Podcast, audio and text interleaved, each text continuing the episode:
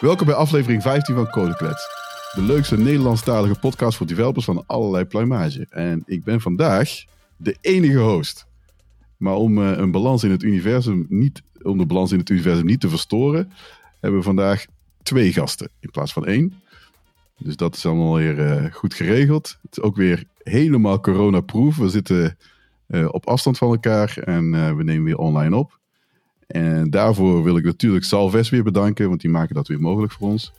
Dus bedankt daarvoor. En uh, ja, zullen maar gewoon met de deur in huis vallen. Welkom Rogier en Kevin. Dankjewel. Dankjewel. Alsjeblieft. Cool. Het zijn gewoon twee gasten. Ik vind het wel heel erg grappig, want ik, uh, uh, ik heb volgens mij al hele poos geleden contact gehad met Rogier. Ja. Dat is echt wel een tijd geleden. Ja, een paar maanden zelfs al, ja.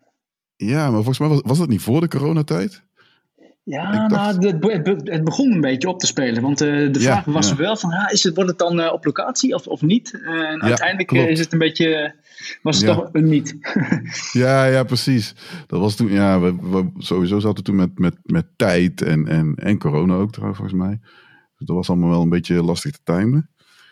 We zijn nu de laatste tijd wat gedisciplineerder, zeg maar, in, het, in een regelmaat. Dus dat gaat op zich de, de goede kant op. Maar uh, jongens, jullie zijn allebei werkzaam voor bol.com. Dat klopt, hoop ik. Niet dat ik zo meteen heel klopt, als een bus. Ja. Kijk. Klopt helemaal, ja. Kijk. En jullie wonen allebei? Kevin, jij begint. Ja. Ja ik kom uit, uh, uit Breda-regio. Maar ik woon ondertussen uh, op mezelf in uh, Nieuwegein. Nieuwegein-Noord. Ik zeg eigenlijk altijd dat ik dichter bij Utrecht woon dan bij Nieuwegein. Want dat, dat klopt ook wel als je naar het centrum gaat. ja. ja, ik ken Nieuwegein toevallig, maar ja, niet per se heel erg interessant, maar mijn zus woont daar, dus dat, ik ken het. En ja, volgens mij is dat wel waar. Ja. Het is echt is niet heel ver. Maar het is ook niet heel ver van Breda. Voor mij is het een half uur rij ongeveer. Ja, Breda is denk ik drie kwartiertjes uh, rijden. Ja? En als ik dan oh. echt doorrijd naar mijn ouders, dan is het een uurtje. Maar het is, het is één rechte weg. Dus je bent, inderdaad, je bent er zo overheen. Als je ja, na zeven ja. uur rijdt. Ja, ja, dat is waar. Ja, ik zeg een half uur en dan verklap ik misschien ook meteen mijn rijstijl. Dus ik zal het niet, uh, zal er maar niet te lang uh, bij stilstaan. En Kevin, uh, waar, waar woon jij? Of Kevin, sorry. Rogier. Ik, ik ben geboren in Twente en gaan studeren in Nijmegen. En daar ben ik eigenlijk blijven plakken. Dus ik, ik woon nog steeds in Nijmegen. Oh, cool. Ja. Nijmegen, dat stukje uh, zachte G wat niet bij Brabant hoort. Ja. Dat is, dat is mijn, mijn interpretatie. Ja, ik weet niet waarom ik dat heb, maar het is wel, ik vind het wel grappig. Ja, is wel uh, ook lekker gezellig. Takken eind rijden naar Utrecht en uh, meer naar het westen, maar... Uh, ja. Oh, echt? Oké. Okay. Ja, ja. ja, vanuit hier, vanuit Breda is het ook best wel een eindrijden. Ja. Ik woonde voorheen, ik ben opgegroeid in Tilburg. Tilburg, Nijmegen, ja, ik weet niet waarom, maar dat vind ik dan nog net meevallen. Maar Breda is net, ja, net iets te lang. Maar goed. hey, maar uh, jullie uh, zijn allemaal, allebei, hebben jullie ooit wel eens geprogrammeerd? Ja. Zeg alsjeblieft ja. Ja, zeker, zeker. nee, nog nooit de computer aangeraakt. We weten niet, uh, waarom zijn we hier? Rogier, hoe ben jij begonnen met programmeren en op welke leeftijd? Uh, zo, zo. Nou, ik, ben, ik word 40 alweer, vol, over twee weken. Ja. En de eerste computer, dat was een XT. Ik weet niet, ik weet niet of dat. Ik, ken jouw leeftijd niet zo goed samen, maar. Um, Jawel, ja, ik ben 45, dus ik heb die XT meegemaakt. Ja, ja. precies. Nou, de XT. Nee, nee, nee. Daarvoor hadden we nog een MSX2. Zo'n Philips MSX2. Ja, die heb ik ook. ja. Tweede. Tof ja, ding, dat, echt. Ja, klopt. Nou, ja, dat, was, dat, dat was dus basic. ja. En toen dus, toen dus de XT en de AT, 286, 386. Ik heb ze allemaal wel gezien eigenlijk. Ja, ja. Maar het echte programmeren, dat is... Um, ja, dat was toch op, op, op die 386 in, in hoe heet dat ook weer? Pascal was dat destijds. Ja, ja. Ah, dat ging niet heel veel verder dan van die, van die, van die listingboekjes, dacht ik. Ja. Listing bij de, bij de biep en dan uh, ja. overtikken en hopen dat, je, hopen dat het allemaal goed ja. ging. Geen typfout heeft gemaakt. Ja, ja, dat ken ik. Ja, klopt. Ja, die MSX is wel, uh, nou, dat hebben we een beetje dezelfde geschiedenis. Ja, ik heb alleen de P2000 daarvoor nog even gehad. Maar de MSX2 had ik ook. En de MS8245, maakt niet uit, van Philips. Ja.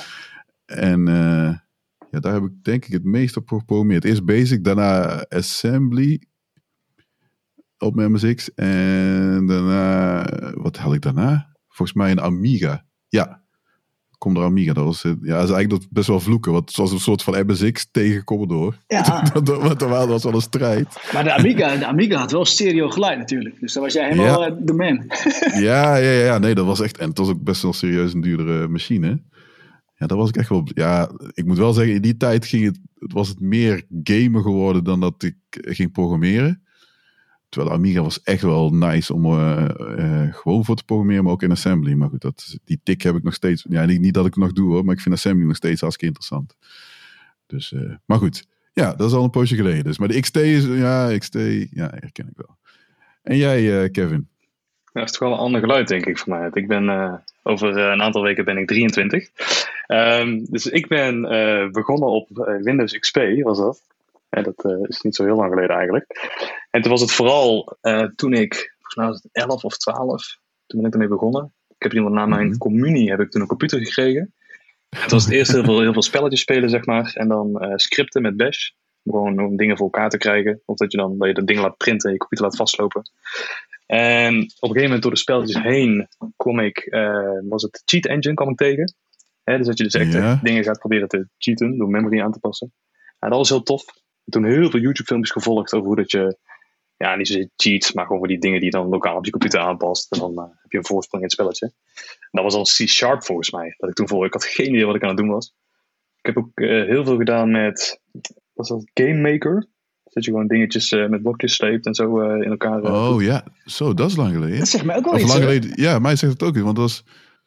Oh man, nou goed, ja, ja, oké, okay, cool. Nee, dat was echt zo'n ja. zo'n 2D, zo'n 2D engine, zeg maar. Dus dan, kun je je eigen game maken door die blokjes te slepen en perspectief. Dat was altijd interessant. Uh, ja, ik ben daarmee begonnen. En op een gegeven moment toen was ik uh, 16, 17. En toen ging ik studeren. Dus dat zat 5, 6 jaar voor, denk ik. Dus HTML al zo wel ja, aangeraakt. Ja. Uh, ja. ja, ja. Ja, wel grappig, ja. Het is voor iedereen echt best wel... Nou ja, het is heel verschillend, zeg maar, hoe mensen met programmeren beginnen. Want het ene, dat, dat, spelletjes maken is echt, dat leeft voor de meesten. Dat is heel concreet. Weet je, maar je, je gaat niet als je 14 bent denken, nou weet je wat, ik ga eens even een boekhoudkundig programma maken. En dat, dat is nog een beetje ver van je bedshow, denk ik. Dus zoals zeker iemand nu zei, zegt, nou, ik had het wel gedaan toen ik 14 was. en ik heb exact opgericht of zo, weet ik veel. Maar uh, dus dat, dat, dat, ja, dat is wel, uh, ja, die spelletjes, dat was voor mij ook wel. Want, want wij, je had Snake, ja, niet die van van Nokia. Je had op de Commodore 64. Dat was eerst een van de eerste programma's die ik overtypte. En die heel simpel waren. Want je scrolde, je, je printte gewoon tekst. En door dan gewoon blokjes te printen, kreeg je gewoon ja, een, een soort van scrollend veld van boven naar beneden. En uh, ja, dat, uh, ja, dat was gewoon super makkelijk te programmeren. En dan had je al een soort van spelletje. En dat, ja, dat vonden we wel heel stoer, zeg maar, uh, toen. Ja, en de demo scene, hè? Dat was ook destijds. Ja, ja, ja. Unreal en uh, ja. Panic. Ah, ja, joh. Second Reality ken je Ja, die? zeker. Oh joh, die heb ik ja, vaak ja. gekeken. Met de muziek, muziek van de Future Crew, of weet je wat ik weet? In fast, fa fast tracken met modules. Ja, joh, de hele, de hele ja, ja. shabam. Ja, joh, goede tijd, ja, goede dat tijd. klopt. Ja, die demos die waren echt, echt gaaf. Dat was echt wel... Uh, wel Kevin, denk, waar hebben ze het over? ik heb geen idee. Het is uh, dubbel, dubbel de leeftijd, hè? Er is voor, ja, dat is waar. Maar er is voor jou nog, er is nog steeds een demo. Ja, demo scene was een soort van... Uh, ja, dit is eigenlijk ontstaan uit ja, crackers. De hackers zijn natuurlijk... Die, ja, hackers die proberen systemen binnen te komen of hacken. Nou goed, je hebt nog uh, white hat hacking, maar laten we daar even maar niet op hebben. Maar crackers die kraakten zeg maar spelletjes om dan te zorgen dat je dan illegaal kon kopiëren. Maar wat ze dan altijd deden, zetten ze als een, een intro voor het spel. Dus bij het laden kreeg je dan die intro. En daar, dat programmeerden ze dan. En dan probeerden ze steeds stoerder te maken. Dus door ja, heel fancy scrolling en allerlei animaties. En daar ontstond die demo scene uit. Van dan begonnen ze elkaar een beetje... Dan was het niet meer een intro voor een spelletje, maar het was een losstaande demo. Ja, ja demonstratie. Ja, ja precies. En, de, en, dat werd steeds uh, fancier. Want volgens mij, nou moet ik... Het is wel tricky of ik... Ik weet niet zeker meer of dat echt klopt. Maar volgens mij, die jongens van Second Reality dacht ik dat die achter die uh, Future Mark uh, benchmark zitten. Ja, dat, ja, ja, ja, ja, dat toen, wat je, waar, ja. waar je je Voodoo, 3, Voodoo 3D-kaartje ja. mee ging testen. Ja. ja, precies, ja. Dus dat was volgens mij wel een beetje uit die... De, en nu is er nog steeds... Ja, dat, dat gebeurt minder hoor. Maar je hebt van die uh, in JavaScript, dat doen ze nu ook. ja, een, een, wedstrijd is een compo, heet dat. en dan, ja, een competitie. En dan is de uitdaging, ja, zorg dat je in 4 kilobyte met JavaScript dat je een demo maakt. Nou, dat, je ziet dus dingen langskomen en je denkt van oké, dit kan niet. Weet je wel, hoezo? Bedoel, ja, zijn helden, dat zijn helden, hè? dat is niet te doen. Dat is echt, ja. Want als je mij iets laat programmeren, ik, ik probeer C-Sharp, nou in, in 4 kilobyte krijg ik niks voor elkaar, zeg maar. Dus dat is wel, uh, ja, dat is wel heel tof. Maar dan moet je, ik zal het wel in de show notes zetten, moet je maar een keer naar kijken als je daar eh, zin in hebt. wel, wat, ik van die, uh, wat ik daarvan ken, ik weet niet of dat het overeenkomt, is dat je want de videogames downloaden deed ik dan wel. Dat je dan, je startte dan een programmaatje op. Dat was dan veel te harde, uh, was het de techno-muziek. En dat kon je dan uitzetten, maar dat deed je dan niet. En dat ging dan het spel jou unpacken en installeren met de cracker ingebakken, zeg maar. Ja, dat die, die, die tunes ken ik nog wel. Ja, klopt, ja. ja, ja. Dat, dat is, op PC is dat volgens mij ook uh, doorgegaan. Want in het begin was PC's toen echt nergens op. Je, je kon niks. Op Amiga was gewoon met twee vingers in je neus kon je audio afspelen en alles. En, en mooie animaties en weet ik wat allemaal. Maar op PC, joh, dat was echt vloeken. Je kon echt niks. Je, eh, de geluidskaart moest erin, dan moest je de juist hebben. Nou, een videokaart moet je dan ook weer vinden. Nou, ellende. Maar goed, dan weten we in ieder geval hoe, hoe we erin zijn gerold. Ik vind ja, het is wel grappig. Er zit een beetje overlap in en ook weer niet. Maar ja, goed, ik had ook Kevin en je bent gewoon onze nieuwe generatie. Alle, alle hoop is op jou gevestigd. Een minuut. Ja, nou, dat komt wel goed. Uh, Maar hoe zijn jullie zeg maar in uh, bol.com gerold? Hoe zag jullie ervoor uit? Zeg maar? Dus na, ja, je bent op een gegeven moment gaan studeren, zei je net al, uh, uh, Kevin. ben je meteen van, van school af bij Bol gaan werken of wat heb je nog gedaan verder? Ja, in principe na mijn studie ben ik inderdaad gelijk bij Bol begonnen als na studiebaan. Maar ik heb tijdens mijn studie heb ik parttime als softwareontwikkelaar gewerkt bij Jarpes. Dat is een bedrijf in Oosterwijk. Toen heb mhm. ik, ik heb een half jaar tijdens mijn studie voor hun gewerkt. En toen heb ik een half jaar in het buitenland gestudeerd. Toen heb ik voor hun remote gewerkt. Okay. ik heb stage gelopen bij Planon in Nijmegen. Die ken dus ik. Ik, ik heb toevallig ook drie jaar in Nijmegen gewoond. Ja. Um, en toen heb ik Planon... afgestudeerd... Sorry? Ja, nee, sorry. Ja, ik haak in. Dit is weer zo'n timing ding. Planon zat toch in Wiegen, of niet? Of ben ik nou helemaal verkeerd? Uh... Ja, Planon is volgens mij, als ik, als, ik, als ik het goed zeg, in Wiegen begonnen inderdaad. Toen ja, hebben zij een nieuw kantoor uh, zijn zij hebben ze overgenomen oh, in echt net het begin aan Nijmegen. Dus ook Wiegse straat, ja, Wiegse weg volgens mij. Ja, daar precies. Zit ja, heel ja. ja. ja, ja. Oké, cool. Ja, dus daar eigenlijk uh, de eerste stage gedaan. En dus is mhm. eigenlijk gewoon een soort uh, ontdekstage. Dus dan heb je net uh, drie jaar gestudeerd. Mm -hmm. um, ik ben afgestudeerd bij Infosport in Veenendaal. Ja, bekend. En ja, Bob.com, dat was... Eigenlijk was het iets waar ik altijd ik was heel geïnteresseerd in, in tech, maar ook vooral in de grotere steden, Utrecht, Amsterdam, zoiets. Ja. En op een gegeven moment kwam ik in contact met een recruiter van bol.com. En zij mhm. zei tegen mij van, we hebben een uh, Young Professional Day, Tech Day, kom even kijken. Dus daar, daar, mhm. leggen ze dan uit hoe dat de tech is bij bol.com en hoe het, hoe het een beetje speelt. Ik dacht, nou leuk, interessant. Dus ik ging daar naartoe met het idee van, hey, het is een webshop. En toen kwam ik daar binnen en nou, dat, het is nog steeds een webshop. Maar toen, ja, precies, ik, werd wel, uh, ik werd wel even verrast van hoeveel mensen er werken en hoe groot de tech was. Dus toen was ik eigenlijk verkocht. Ja. Dus ja. ben ik na mijn studie gelijk begonnen. Ja. Het is volgens mij, je kunt op een uh, slechtere plek terechtkomen, denk ik. ja. Ja, toch? Ja. Nou, wel cool. Ja. En uh, Rogier, hoe, uh, je, hebt, je hebt misschien, misschien een langere historie. Bij nou, nou, nou. Um, even kijken. Um, aan de Radboud Universiteit is gaan studeren, informatica. En toen um, aan het werk gegaan bij uh, Ordina, dus in de, in de detachering. Ja. Eerst uh, drie jaar voor Philips in Eindhoven. Ja. Daar uh, mezelf uh, bezig gehouden met het ontwikkelen van een. destijds had je die, ehm, de NPS-metingen. Weet je wel, van uh, cijfer tussen 0 tot 10, in hoeverre raad je ons aan bij je vrienden? Nou, ja. ook zo'n zo'n systeem hebben we bij, bij voor Philips Customer Service gemaakt. Ja. En toen naar de, de tweede klant, en dat was dus bol.com. En, um, oh, echt? Ja. Grappig. Ja. En nu hebben we het over 2011, dacht ik. Ja. Of 2000, nou, 2011, 2000. Daar in de buurt. Ik weet niet eens precies meer. Ja. En um, al vrij snel eigenlijk um, besloten om daar te blijven. Want super tof. en uh, nog steeds. Het is, uh, het is een bedrijf in, in ontwikkeling. En met name wat Kevin al zei. De, de te technologie die we gebruiken en, en, en, ook, ook, hoe we zo zijn gegroeid van eerst volledig hosted bij Schubert Filis, toen naar ons eigen datacenter. Oh, ja. dat is natuurlijk al een, een, super grote verandering. En nu dan weer de, de migratie naar, naar de cloud. Wat, wat, wat, misschien nog, nog wel groter is, aangezien ook de, de, groei die, die we hebben meegemaakt. Ja. Dus uh, ja, het is, um, het is een mooi bedrijf voor te werken. Ja, ja. Ja, dat geloof ik wel, ja. Uh, ik had trouwens ook, ik ben nieuwsgierig naar. Nou, dat is een vraag die heb ik eerder wel eens gesteld aan, aan een andere gast. En ik heb dat ook, ja, dat, dat ik zeg maar iemand ben tegengekomen, ooit. En maar niet, ja, waar dan ook. Maar die, waar ik echt nog steeds denk van oké, dat, dat was gewoon nuttig. En dat gebruik ik eigenlijk nog dagelijks. Of daar refereer ik aan. Of weet je, dat heeft me best wel.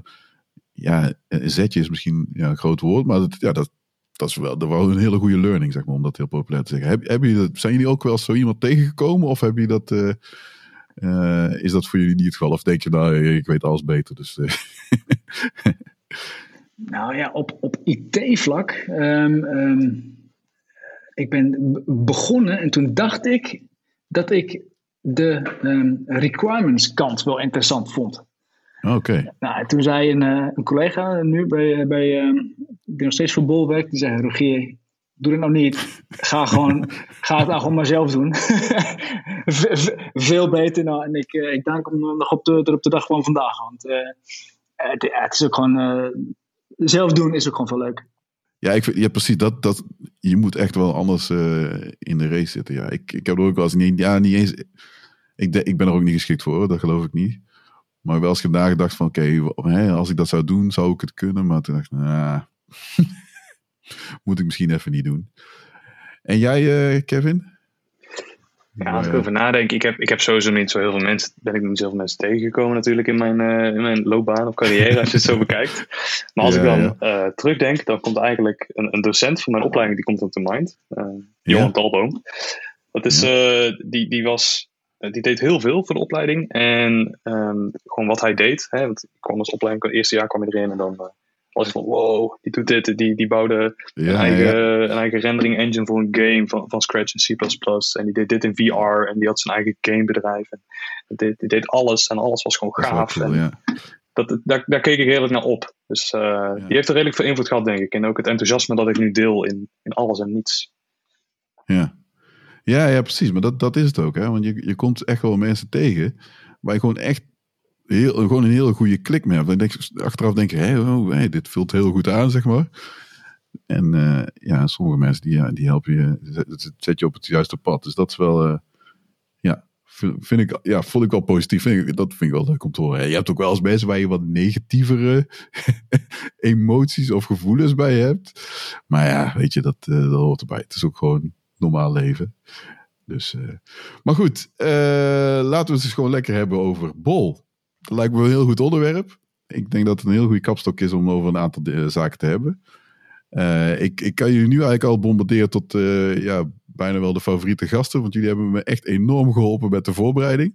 Dus daar kudo's daarvoor. ik heb daar niet heel veel werk voor hoeven te verzetten. Dus dat, daar ben ik wel blij mee. Dus, ja, het hebben van zo'n lijstje scheelt gewoon om, om een klein beetje, klein beetje over nadenken vooraf ja, ja, ja, zeker. Structuur is handig hoor. Want uh, kijk, het is niet dat ik die twee uur niet vol krijg. Maar, maar je wil wel er, achteraf denken van oké, okay, dat, dat, daar zat een lijn in. En uh, nou, dit, dit, die hebben een aantal dingetjes uh, op papier gezet. Dus aanhalingstekens, dat, ja, dat heeft me wel geholpen. Maar even kijken. Nou, eerst is misschien wel interessant om even de geschiedenis van Bol. Ja, ik weet niet, ik, voor mij, Bol bestaat gewoon, het is een soort van iets wat al altijd heeft bestaan. Sowieso, weet je, dat, dat, dat is er gewoon.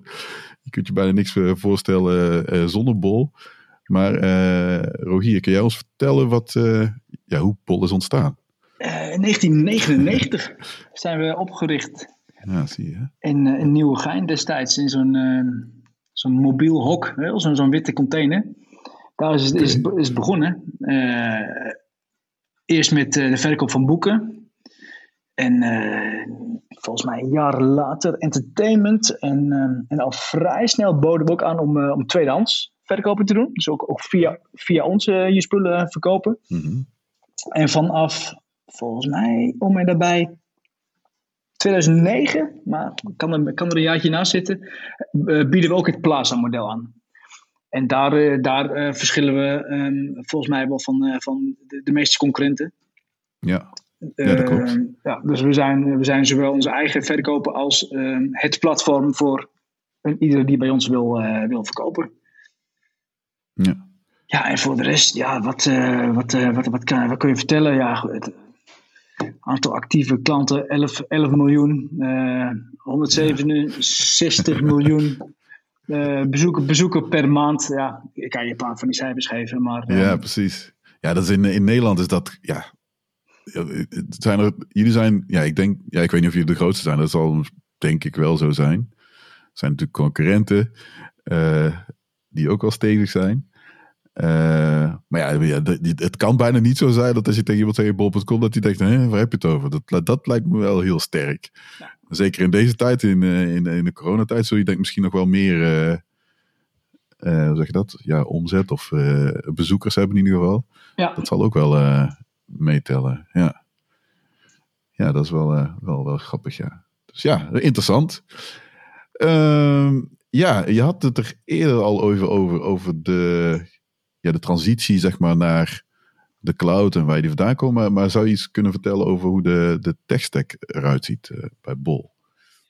Uh, de tech-stack de tech nu of, of, of hoe, uh, waar we vandaan zijn gekomen? Nou ja, nou, misschien moet je, dat is misschien wel leuk, hè? Ja, dus, dus, dus, waar jullie vandaan zijn gekomen, ja. Nou ja we, begonnen dus gewoon puur hosted bij, bij Schuberg Philips. Mm -hmm. En ehm, destijds deed je volgens mij per sprint. We zijn, we zijn ook al vanaf het begin ervan uh, hebben we uh, Scrum oh. geïntroduceerd. Oh, cool, ja. Uh, destijds gingen we volgens mij, zetten we gewoon één sprint release live. Dus, dus alle services die we hadden destijds um, gingen eens per sprint naar productie. Oké. dat, was, dat was het. Misschien voor... Oké. kijk, en nu, nou, nou, laat ik zo zeggen, na dus die hosted periode zijn we ons eigen datacenter gaan oprichten. Mm Uiteraard uh, veel over, dus uh, twee, twee uh, locaties.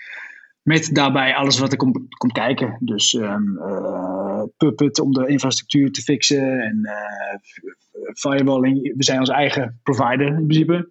Ja. Nou, en um, tot 2000. Maar dat weet jij misschien beter, Kevin. Wanneer zijn we begonnen met, met onszelf verplaatsen richting Google? Het zal uh, twee jaar geleden zijn, denk ik, dat er echt uh, de eerste stappen mee zijn. Uh, de, de, eerste concrete stappen dat er die gedaan zijn. Daarvoor zal er over nagedacht zijn geweest. Maar twee jaar geleden zijn we ermee begonnen. Ja, ja, ja dus op een gegeven moment was, waren we dermate gegroeid dat ehm, ons datacenter niet meer toereikend was om met name de pieken en dergelijke op te vangen. Ja, ja. Dus ja. Gaat, gaat er een, een bekend persoon dood, ja, dan kun je de klok erop gelijk zetten, dan, eh, dan, eh, dan wordt het druk op, op zijn of haar uh, oh, yeah. auteurspagina. Nou, en, en, om die pieken op te vangen, dat werd op een gegeven moment een probleem. Maar ook het verwerken van offerinformatie of het verwerken van binnenkomende content van al die 30.000 suppliers. Ja, dus, ja, dat, uh, lijkt, ja, ja, ja. ja dus dat is het, interessant, ja. Het schaalbare wat dan dus de cloud uh, brengt, dat is, um, ja, dat is goud waard. Ja, oké. Okay. Wel, dat is heel stom. Ik heb nog niet eens gevraagd wat jullie rollen zijn, zeg maar, binnen Bol. Dat is misschien ook wel handig om uh, te weten, zeg maar. Uh, ja, wat doen jullie, zeg maar? Wat, wat is jullie rol? Ik ben zelf uh, ben ik softwareontwikkelaar. Dus in principe doe ik, doe ik mee aan het Young Professional programma. Dat is een programma binnen mm -hmm. Bol voor mensen die net afgestudeerd zijn om extra resources te hebben. Hè. Dus je, hebt, je krijgt concrete hard skills trainingen, soft skills trainingen. Okay. Uh, je hebt de mogelijkheid om een team te wisselen. Dus ik ben ook al van team gewisseld. Om gewoon zo eigenlijk meer uh, dingen te zien binnen Bol en zo sneller te leren. Um, mm. Daarnaast uh, doe ik ook in een trainingblok mee. Dus dat Young Professional programma dat, dat bestaat uit verschillende blokken die het programma zelf bij elkaar houden. Dus het trainingblok geeft trainingen of faciliteert trainingen voor die andere Young Professionals. Dus heb je ook onboardingblok, PR-blok, dat soort zaken. En ik ben mm. ook een cloud liaison. Dat is een, een, een rol die ik 20% van mijn tijd doe waarbij ik uh, teams ondersteun in cloud transitie of echt uit bol specifieke dingen. Dus als ze bepaalde problemen met tooling hebben, dan kan ik daar vaak ondersteunen. Omdat je van verschillende teams hoor je vaak verschillende problemen die vaker terugkomen. Dus dan kan je daar makkelijk in schakelen. En daarbij ehm, hoor je van de verschillende teams ook bepaalde klanken en geluiden. En die kan je dan weer naar de platformteams binnen bol.com uh, doorklinken. Van, hey, van deze dingen, daar moeten we eigenlijk aan gaan werken. Dit is belangrijk, hier is prioriteit. Ja. Dus die twee dingen eigenlijk, ja. Oké, okay. Dat is wel interessant. Ja, cool. Klinkt gewoon professioneel, hé. ja. ja, het moet niet gekker worden. Uh, en jij? Um, Wat is jouw rol? Ik ben uh, ook cloud liaison, hetzelfde als, um, als Kevin. Mm. En um, daarnaast houd ik me bezig met het herkennen van horizontale topics over de, ja, wij noemen dat de spaces. Bol.com is onderverdeeld in een aantal spaces en um, elke space heeft zijn eigen producten. En die, mm. um, uiteraard heb je ook op het horizontale snijvlak heb je zaken die spelen. Hoe, ja, ja, hoe, hoe gebruiken we uh, environments? Uh, hoe, hoe doen we property management? Uh, dat, soort, dat soort zaken. Daar probeer ik me een beetje mee te bemoeien ook. Ja, oké. Okay. Cool. development teams. Hoe, je, ik neem maar, je zei net Scrum. Dat, dat kennen we ook allemaal wel. Dat is inmiddels al bekend ja, ik neem aan dat je niet één scrum team hebt. Dat uh, zou een beetje gek worden. Dus ik neem aan dat jullie veel meer hebben. Hoe, hoe, hoe uh, gaat dat in zijn werk? Hebben, ik denk dat we toch tegen, tegen de, over de 100 teams hebben. En we kunnen ze wel scrum teams noemen, maar eigenlijk is dat niet waar. Kijk, het zijn, het zijn teams binnen Bol en ze zijn autonoom. Dus als ik kijk naar mijn vorige team, daar werkten we agile. Maar we hadden geen Jira-bord. We hadden geen tickets. Ja, okay. We hadden post-its op een, uh, op een whiteboard en post-its op een laptop. Want we waren met twee engineers, dus we zaten natuurlijk naast elkaar. Dus we wisten waar we mee bezig waren. En zo konden we ja, redelijk snel schakelen. Maar als ik kijk naar mijn huidige team, dan doen we wel degelijk een heel stuk meer Scrum. We hebben ook, we hebben ook een Jira-board. We zijn ook met vijf engineers, dus er zijn zulke dingen meer nodig. Maar er zijn ook teams binnen Bol die Kanban doen. Of, dus het is vooral een eigen autonomie die heel mooi is daar. Ja. ja, dat is interessant, ja. Dus het is niet heel rigide, zeg maar, dat je zegt van oké, hier is een uh, keurslijf, jongens. Iedereen moet op dezelfde manier, zeg maar, uh, uh, zich organiseren en software bouwen. Dus dat, dat uh, ja, dus het, er zit wel een stuk flexibiliteit in. Ja, ja zeker weten. Dat, dat, klinkt goed. Ja. Uh, ja, je had het over autonomie. Ik zie hier iets staan. En uh, autonomie en OPEX. Nou, is dat mooi? Dat hebben jullie opgeschreven. Dus wie wil daar iets over zeggen? nou ja, we proberen natuurlijk om dat teams zelf volledig in beheer zijn van hun, uh, van hun software. Dat wil zeggen, uh, de manier waarop ze het ontwikkelen, welke taal, um, welke frameworks ze gebruiken, um, maar, maar ook um, hoe zij hun tests inregelen en hoe ze uiteindelijk het zaakje deployen naar, naar, naar productie. Maar ook hoe ze het beheren. Weet je, gaat er een service down? Ja, En dan, op een gegeven moment, een, uh, ik, ik weet eigenlijk niet eens, Kevin, misschien weet jij dat, uh, het, het, aantal unieke services waar, we momenteel uh, op, op, productie hebben draaien? Ik denk dat we tegen de duizend aan zitten. Ik kan, ik kan zelfs nu even snel kijken. we hebben nou, 965 applicaties draaien. Ja, precies. Dus 965 unieke applicaties en 148 ja. teams. Ah, oké. Okay. Ja. ja, dat, dat ja, mooi nummer. Nou, nou kijk, ja, en, dat is wel stevig, ja. Kevin en ik zaten dus uh, vorig jaar uh, in hetzelfde team. Mm -hmm. um, uh, en, en, ons product hield in dat we dus verantwoordelijk waren voor het renderen van de plaatjes. Oké. Okay. En, um, maar ook voor het laten draaien ervan, in geval van, van criticals. En, yeah. we noemen dat um, you build it, you love it. Nee, you build it, you run it and you love it. Wat een outro hier. Ja, ja hebben, we, hebben we daar nu een andere naamgeving voor? Dan moet je hem even verbeteren. Ah, you build it, you run it, you love it. Jullie hier jullie. Ja. Oh, ja, Oké. Ja, ja, ja. ik ken die term echt nog niet, maar it, it, makes sense. Als ik het hoor, denk ik, ja, heel logisch.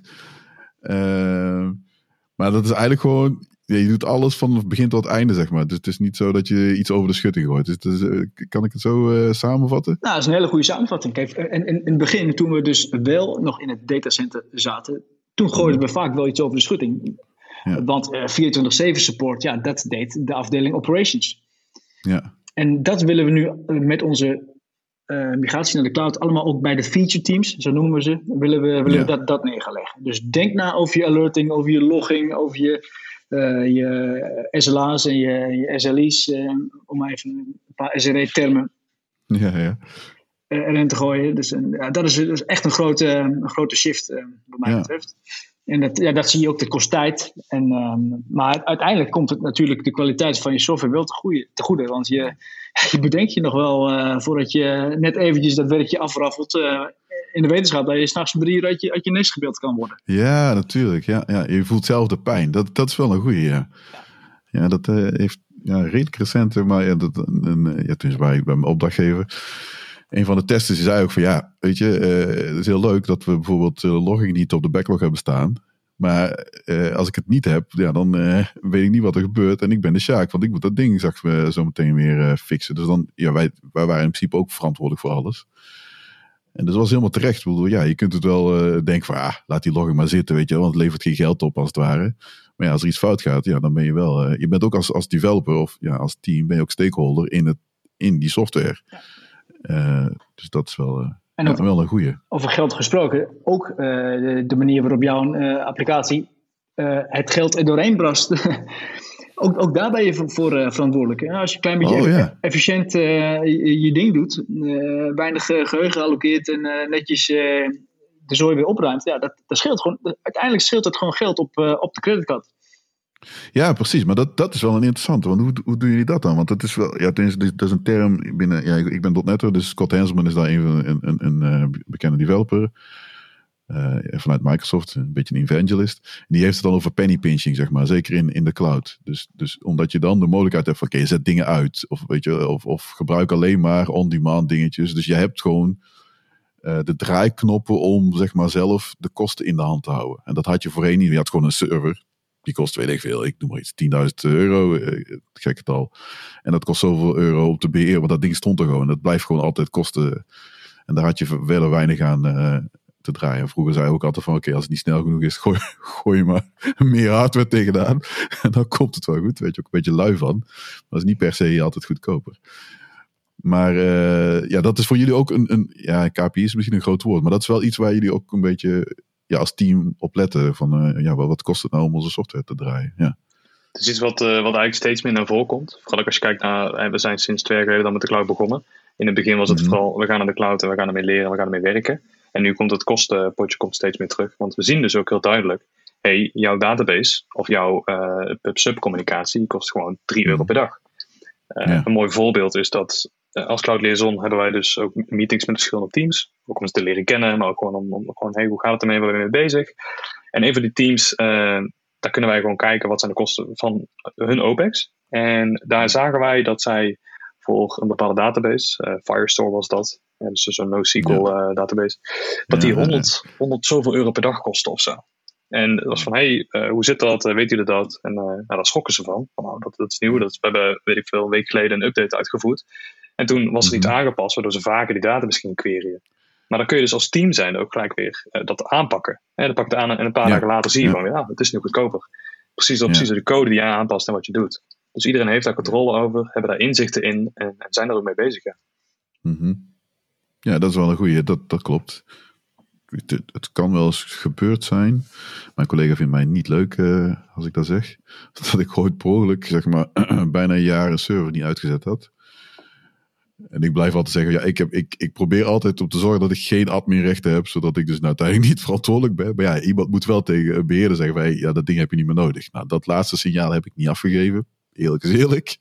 Dus dat was wel, dat liep wel in de euro's. Maar ja, daar zit er dan een soort van geen monitoring op. En ja, dat, dat, uh, ja, daar leer je van.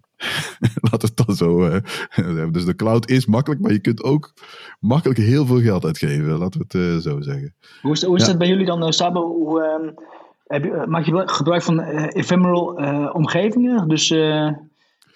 Nou ja, dit, dit was zeg maar, mijn werkgever, ik werk gewoon in de DCE, dus Aviva Solutions, zeg maar, uh, DCE mensen.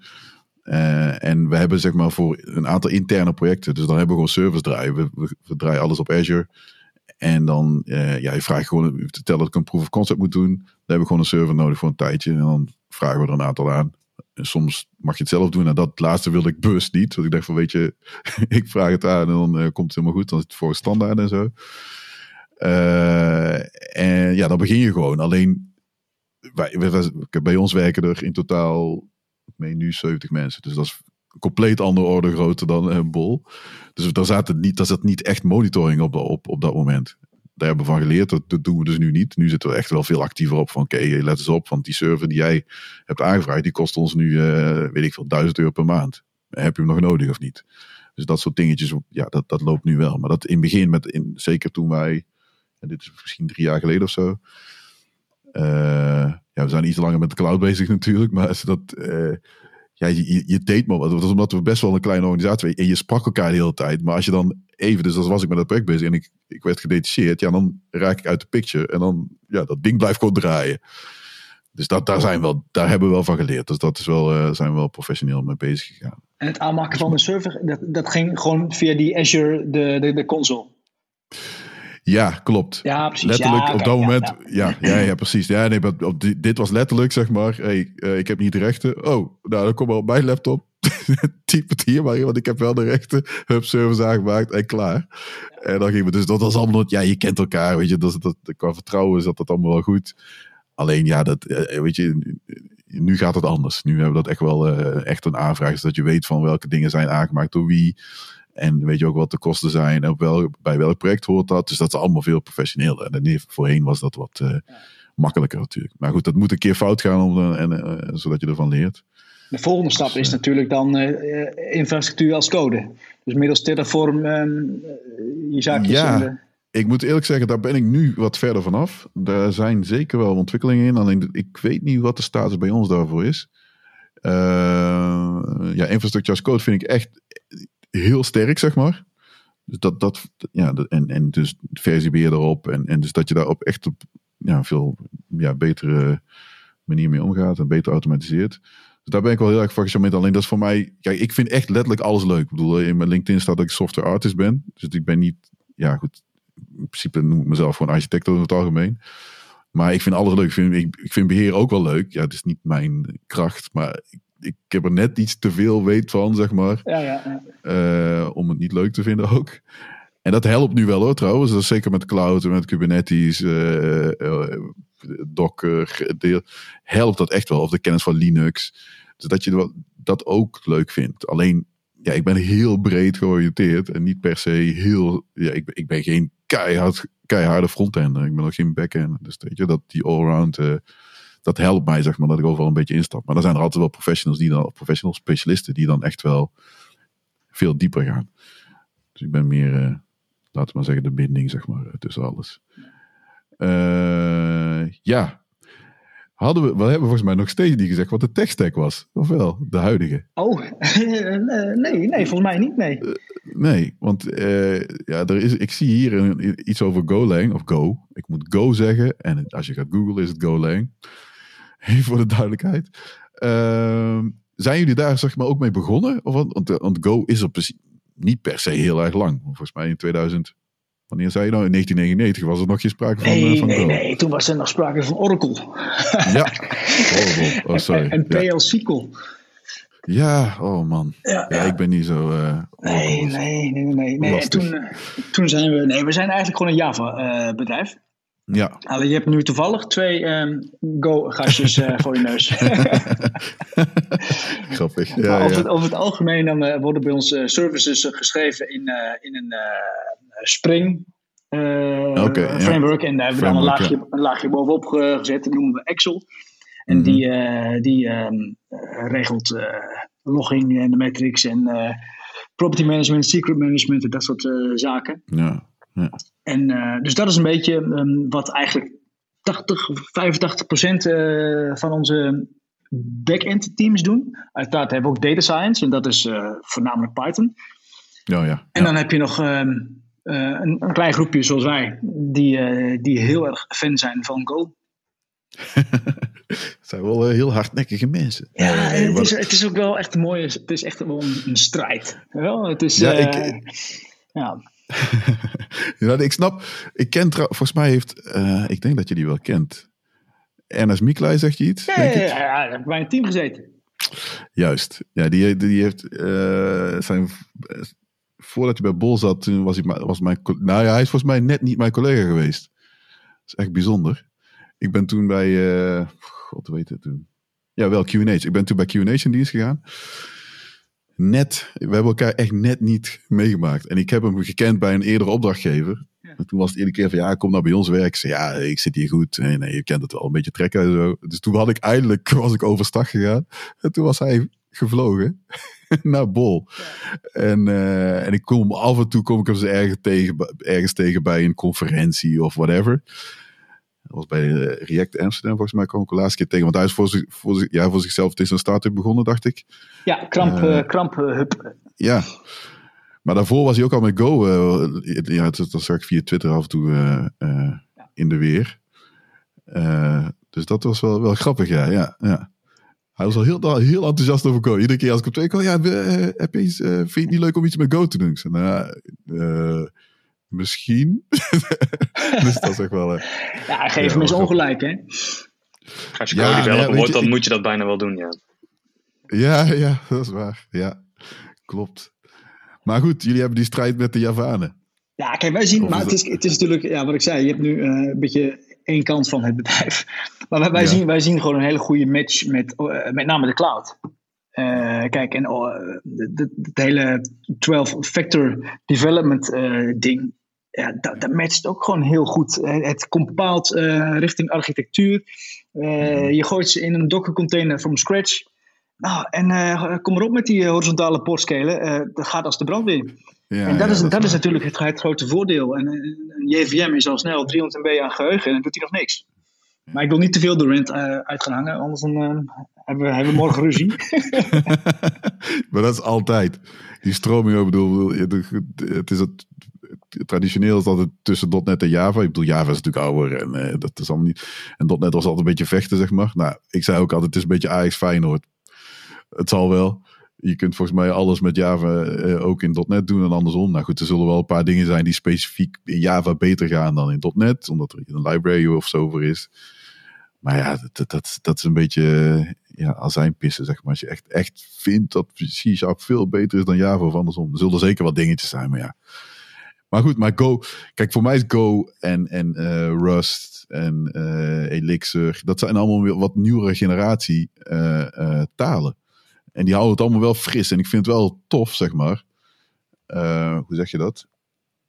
Ja, dat die wel een voet aan, aan, aan, uh, aan de grond hebben gegeven. Of net Node.js. Ik bedoel, Node.js had ik echt... Als toen iemand zei tegen mij van... Hey, er is iets... Je kunt op de server JavaScript bouwen. denk je, ja, doe eens even normaal. Ja. Dat gaan we echt niet... Uh, dat gaan we niet doen.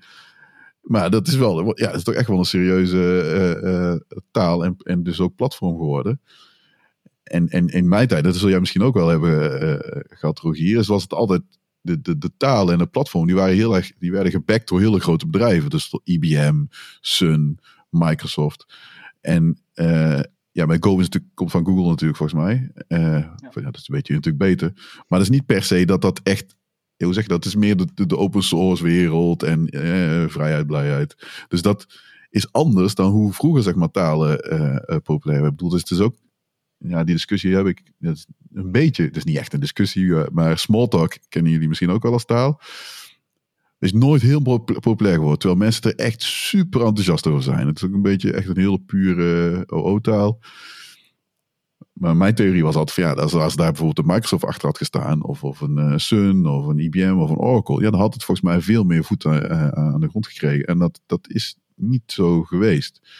Dus dat, dat is wel uh, jammer. Nou, toen heeft iemand mij wel gecorrigeerd, Grady Butch, toevallig. Dat is niet een kleine naam. Die zei wel, ja, IBM heeft het op zich wel geprobeerd, maar het is nooit helemaal goed gegaan. Ja, het is maar daarom vind de, ik het charme, de charme volgens mij. Kijk, nu, nu, nu Go open source is gemaakt en, uh, ja. ja. en de, de, community zit, er, zit erachter, ja, dan, heeft, dan heeft het ook wel zijn charme. En als jij daar een grote Microsoft of, of, of, of Oracle of weet ik wat, ja, dan is ook wel een beetje anders volgens mij. Misschien speelt dat ook op ja, mee. Ja, dat is tegenwoordig. Ik denk dat dat tegenwoordig wel meespeelt. Klopt. Uh, ja, maar kijk, Microsoft, en dat is, Microsoft is wel een beetje veranderd. Dat moeten ze wel zeggen. Ja, VS, ja, Code, VS Code en TypeScript. Er zijn een aantal dingetjes die wel een beetje gekanteld zijn. Dus dat is op zich wel, wel oké. Okay. Maar ik denk dat je wel, wel, wel, wel gelijk hebt. Want mensen hebben dus, het is een beetje... Uh, hoe zeg je dat? Rooting for the underdog, zeg maar. Dus dat je dan echt eigenlijk meer sympathie hebt voor een Go, meer dan dat het Stel dat Oracle met een nieuwe taal komt en je denkt, ja, zoek het eens uit Oracle. Uh, nou goed, toevallig hebben ze Java. nee. maar dat is de meer, ja, hoe zeg je dat? Een necessary evil. Uh, dus dat is wel, uh, wel grappig. Maar uh, je, je zegt Go matcht heel erg bij de, met cloud. Of, of ja, dat, dat ligt elkaar. Wat zijn dan aspecten? Wat zijn dan dingetjes waar, waar je zegt van oké, okay, Go is echt wel een fit voor als je dingetjes in de cloud doet? ik denk als je, als je kijkt naar cloud en, en dingen als, als 12-factor, het maakt het mm -hmm. gewoon een heel stuk makkelijker, right? Um, bijvoorbeeld, als je een korte vergelijking met Java maakt. Um, als je Java in de cloud wilt draaien en je wilt vervolgens het al schaalbaar hebben, je wilt snel opschalen, maar je wilt dus ook snel afschalen. En als jij duizend requests binnenkrijgt op dezelfde seconde, en jij wilt dan dus op gaan schalen, en het duurt jou 30 seconden voordat je JVM warm is, dan nog eens 20 seconden voordat je dependencies ingeladen zijn, ja, dan, dan, dan heb je al een timeout van 50 seconden natuurlijk. En, en bij Go hoef je met eigenlijk ja, geen werk, en je compilt je binary, dan is hij in, in een seconde draait hij, en is, zijn ze die request aan het verwerken. Dat maakt het al makkelijk. En het, het feit dat het een single binary is, dat maakt het ook weer heel makkelijk. Je zet het in een, zoals, zoals Rogier zei, je zet het in een scratch container. Dat het ook weer heel klein maakt en heel portable. Het maakt het makkelijk. En ja. ook hoe dat de development is. Het is simpel. Het is, er is over nagedacht, want er zit natuurlijk jaren aan ervaring in. Het, het heeft geen twintig jaar aan, aan backlog dat het, dat het um, backwards compatible moet zijn. Uh, het heeft gewoon heel veel voordelen. Maar het is, ik begrijp ook dat Go ook wel echt uh, heel sta ja, stabiel qua features, zeg maar. De feature set dat is, is niet, ja, dat klinkt natuurlijk heel alsof het niet de ontwikkeling is, maar het is best wel, uh, noem het even conservatief, zeg maar, als het ware. Dus er is een set aan features. Dus het is niet dat zij iedere, iedere jaar zeggen van, oké, okay, hey, we gaan nu heel veel dingen uh, overhoop gooien. Begrijp je dat goed of niet? Wat is het? Ja, Go is in principe, um, toen het begonnen was, ik denk 2008 of 2009, toen hadden ze natuurlijk de, de pre-1.0 release. Daar zijn ze heel mee bezig geweest. Uh, heel veel dingen, heel veel invloed van andere talen. En toen ze de 1.0 release hadden, toen hebben ze eigenlijk gezegd: alles wat nu komt, hierna, dat, dat moet backwards compatible zijn. Maar ze hebben ook altijd het, het mantra gehad dat het simpel moet zijn. Dus uh, als jij een, een for loop hebt, nou, dat doe je gewoon met for. Maar als je een while loop hebt, dan heb je nog steeds een for loop. Maar dan zitten daar geen argumenten in. Um, okay. en, en, zo hebben ze bijvoorbeeld het aantal keywords hebben ze gestrikt. Ik heb even snel gegoogeld. Naar 25 keywords in heel de taal. Dus ah, okay. het is ja. echt een hele simpele taal om te begrijpen. En ja. zoals je ook zegt, qua backwards compatibility en ook weinig toevoegen aan en weinig syntactic sugar of, of weinig extra magie. Je hebt geen discussies met, met een andere developer over. Hey, we kunnen deze stream map filter gebruiken, of we kunnen deze for loop gebruiken, of deze while do of while true. Mm -hmm. Ja. Dat, ja, precies. Maar het is ook wel, het is ook wel afhankelijk van, van de architectuur van je service, volgens mij. Als je, als je een, een, groot, een groot ding maakt, ja, dan, dan zou, zou sommigen kunnen dat Java bijvoorbeeld gunstig is. Maar, ja, okay. maar wat, kijk, wat, wat Kevin en ik in ons vorige project hebben gedaan, project Fox, dat mm. was gewoon heel klein, microservices, die, die enkel elkaar kenden, uh, mm. ook alleen maar gRPC tegen elkaar praten. En uh, naar, okay. naar de buitenwereld, dus naar de, naar de andere ja. services binnen ons uh, IT-landschap, uh, hadden we één API-gateway die dan wel gewoon rest praat, weet je wel?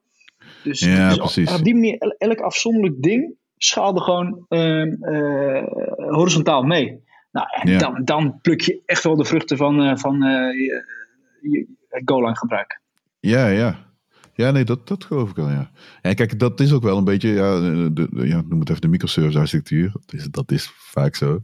Je, hebt, je krijgt ook wel een soort van bonus, tussen aanhalingstekens, dat kun je zo kun je zien, dat je wel uh, kunt kiezen, zeg maar, voor binnen zo'n microservice wat voor platform. Dus is Go kan naast Java en naast nog iets anders uh, draaien. En dan kun je ook nog zeggen, oké, okay, nou die aspecten van Go, dus het snelle opstarten en, en uh, lightweight zijn ja, dat is hier voor dit type service veel beter geschikt dan voor iets wat gewoon langer draait. En, dus, en dat doen we dan misschien in Java. Weet je? Dus dat, dat is op zich ook wel een voordeel van de microservice architectuur. Dus denk misschien heeft, heeft dat ook geholpen, denk ik. Ja, uh, containers en, en, en dat is niet hetzelfde natuurlijk. En microservice architecturen die steeds meer aan om dit soort talen zeg maar meer kans te geven. Want ja, je loopt wel een risicootje, zeg maar. Het is niet dat je in één keer alles gaat, hoeft te migreren naar Go. Nee, vroeger was het wel, wel van oké, okay, hey, we hebben hier een enorme mainframe staan met 25.000 miljoen uh, COBOL regels. Ja, dat moet nu Java worden. En dan dacht ik, oké, okay, ja, dat gaan we doen. De komende drie jaar zijn we bezig. Maar daar zit wel een risico aan, zeg maar. En de meeste van dat soort projecten lopen gewoon uit. Punt. Dat is verder geen discussie. Dat is eigenlijk altijd zo. Dus daar waren mensen wel, wel uh, uh, ja, bangig voor. Maar ik denk dat het ook wel een, een, reden is waarom dit soort talen wel succesvol zijn. Ja, ja denk ook. Ja. Kun je iets vertellen over 12 Factor? Ik heb dat eerder, ik ben het echt vergeten. Ik heb dat ooit een keer opgezegd. Ik was er toen redelijk enthousiast over. Kon het niet direct toepassen. Uh, jij noemde het net, uh, Kevin, maar ik denk dat de luisteraars ook graag willen weten wat de 12-factor app is en de 12-factor, uh, eh, ja. Um, ja, de 12-factor um, ehm, app is eigenlijk niet heel veel meer dan een setje met regels van, hey, als jij ontwikkelt voor, voor de moderne wereld, om zo maar even te zeggen, dan mm. is het verstandig om, um, om je aan deze regels te houden. Dus um, uh, logging, dat zijn allemaal gewoon streams. Um, configuratie via environment variabelen. Ze zeggen iets over de, de CI/CD pipeline, ja, dat, soort, dat soort zaken. Ja, ja, ja, oké. En het is gewoon, het is gewoon ja, volgens mij zijn het ja, twaalf. ik vroeg me serieus af hoeveel, hoeveel regels het waren. het zou mooi zijn als je zei, oh ja, het zijn er 33 eigenlijk. Maar... we noemen ze de 12 factor. Ja, ja of, of wel one, hè? Ja, oh ja, 11 ja, of 13. Ja. ja het zijn eigenlijk 13. Maar ja, dat had wel gekund. Ja, maar het is gewoon een heel een handig setje regels met, met, met hoe, um, hoe wij trachten binnen, binnen Bob.com uh, onze, onze services uh, te bouwen. Ja, ja. En ik denk ook als je kijkt naar waar het vandaan komt. Bedoel, het komt van Heroku af. En oh, dat, ja. is echt, echt acht jaar, tien jaar geleden van, van toen Heroku dus een ding werd. Hè. En als ik mhm. het, ik bedoel, ik ben natuurlijk bijna 23, dus toen was ik echt heel jong. Maar het verschil wat je ook opnoemt, je hebt, je hebt die mainframe, hè, je, je gooit er echt een hele grote app tegenaan, dat is één monolith. Uh, Heroku was natuurlijk wel een soort van challenger in die markt, dat we geen monolithen gingen bouwen, maar dat we kleine ja. uh, dyno's heten ze volgens mij, dat je die opspint. Ja, en klopt bij die 12-factor app hebben ze dus ook gezegd van, hey, oké, als je hier echt efficiënt van gebruik wil maken en je wilt jouw applicatie dus sneller maken, in plaats van een, een, mhm. een verticale scaling, meer CPU's, maak je er gewoon drie versies van. Maar als je er drie identieke versies van maakt, dan moet je wel mee rekening aan houden. Je moet stateless zijn in een manier, of, of hey, jouw database wordt de bottleneck als je daar met z'n drie op gaat verbinden. En die 12-factor app we kunnen ze wel één voor één gaan toevoegen of gaan opnoemen. Ik denk dat ze no, in de show notes zetten. Ja, maar precies, dat, die helpen je daar gewoon bij. En in de current cloud era is dat eigenlijk nog steeds relevant. Omdat we steeds meer naar die, die container, hè, microservices, uh, kleine stukken brokken, naartoe zijn gegaan. Ja, ja, ja, ja klopt. Ja, ik, ik, ik, heb het toen, ik, ik heb het toen gelezen. Toen dacht ik van ja, make sense, make sense. Ik wist niet eens op dat moment dat van Heroku kwam. Want Heroku was voor mij is nog steeds... Uh, bijna mythisch of zo. Ik weet niet wat het is. Heel veel wat de, het gebruiksgemak, eh, die, die, die CLI-ervaring, een aantal van dat soort dingen. Want heel veel bedrijven die, die dan met iets nieuws komen, die proberen zich zeg maar dan uh, te meten aan de Heroku experience of ervaring. Dat, tenminste, dat, dat, dat blijft steeds terugkomen. Alleen in Nederland ben ik het. Ja, goed, maar dat is ik ben een .NET, dus het, misschien heeft dat. Uh, ik zit een keer in een andere bubbel kom ik het uh, te weinig tegen. Maar ik wist helemaal niet dat die 12-factor app van uh, Heroku kwam. Dus dat is een, heb ik weer iets geleerd vandaag. Dus dat is ook wel mooi. Um, ja, eens even kijken. zijn er trouwens ook dingen waar je denkt van, ah, dat, dat, dat mis ik echt wel in Go? Of, of is dat, denk je van, oké, okay, dit is gewoon, ja, de meest, als het mist. De meest obvious is nu natuurlijk wat elke Java-persoon ehm, gaat zeggen is uh, generics. Ja. Maar ehm, ja, ik zelf mis het niet, moet ik zeggen. Ze zijn er overigens wel mee bezig. Maar eh, nou, er, is, er is redelijk recent een nieuwe, eh, een nieuwe versie uitgekomen? Of ben ik... Ja, van Go is recent uh, 1.15.5 uitgekomen. Ja. Maar dat, in principe speelt generics daar niet. En ook in 1.16 en 1.17 zal, gener zal generics niet komen. Wat je vaak ziet in die mhm. releases is dat het echt performance releases zijn. Dus dat, ineens, oh, dat je app ineens, zonder iets te doen, maar gewoon naar een nieuwe versie compilen, 30% sneller is. Dat is wat, je, wat je nu vooral ziet. De 2.0 versie, daar zal generics in komen. En daar zijn ze ook echt mhm. heel, erg, uh, heel erg mee bezig. En dat is ook allemaal community driven. Dus je ziet die, die 2.0 proposals en ze hebben zelfs een, een eigen taal gemaakt om hun generics proposal te bewijzen dat het werkt. Dat is echt, oh, echt heel gaaf. Ja, dat is, ja, ja, ja, klopt, ja. ja. dat is wel cool. Ja, ja, dat, uh, ja ik, ik, kijk, ik heb heb ik iets gedaan? Nee, ik heb te weinig met Go gedaan. Ik heb ooit geprobeerd, maar dat was gewoon tijd. Het, het is- je moet daar echt gewoon even, tenminste ik moet daar gewoon even goed voor zitten en een aantal dingen programmeren. Zodat ik in ieder geval een beeld van, dat, daar ben ik gewoon niet naartoe gekomen met Go. Vind ik eigenlijk wel jammer, maar... eh, dus ja, ik, ik, ik, ik lees wel eens dingetjes. Ik had wel langs horen komen dat ze met generics bezig waren. Want, want ja, ook die discussie van, weet je wel, de, eh, de, degene die verdedigde van dat generics helemaal niet nodig waren. En dat, dat ze nu wel bezig zijn om over generics na te denken, was wel iets wat, ja, dat is echt een nieuwsbericht, zeg maar. Ik bedoel, ja, Go, dat het sneller wordt van de ene versie naar de volgende versie, is gaaf voor mensen die Go gebruiken. Maar dat is eigenlijk geen nieuws, want dat is een soort van, ja, business as usual, zeg maar. Dus dat, eh, Mocht je nog, eh, mocht je nog een keertje vaker willen spelen, playwithgo.dev. Helemaal top. oké, die gaan we opnemen. Eh, volledig in de browser, dus ook, eh, ook gewoon je omgeving. Het is ehm, echt. Oh, eh, zo, oké. Ja. ja, dat is wel cool. Dat helpt echt wel. Ja, ik zal, browser, hem- die, die, ja, ja, ik zal in door- ik zal hem doorgeven in de, ja. in de show notes. Ja. Ja, oké. Ehm, jullie zijn bezig met een transitie eh, van eh, ja, on-premise of hosted en dan een eigen tijdcentrum en naar die Google Cloud. Nou is voor mij de Google Cloud de twee grootste cloud. De, de grootste is natuurlijk Amazon. Dat, dat is denk ik eh, verder geen discussie. Ik begreep dat daarna Azure groot is en dan komt Google volgens mij. Ik het goed heb.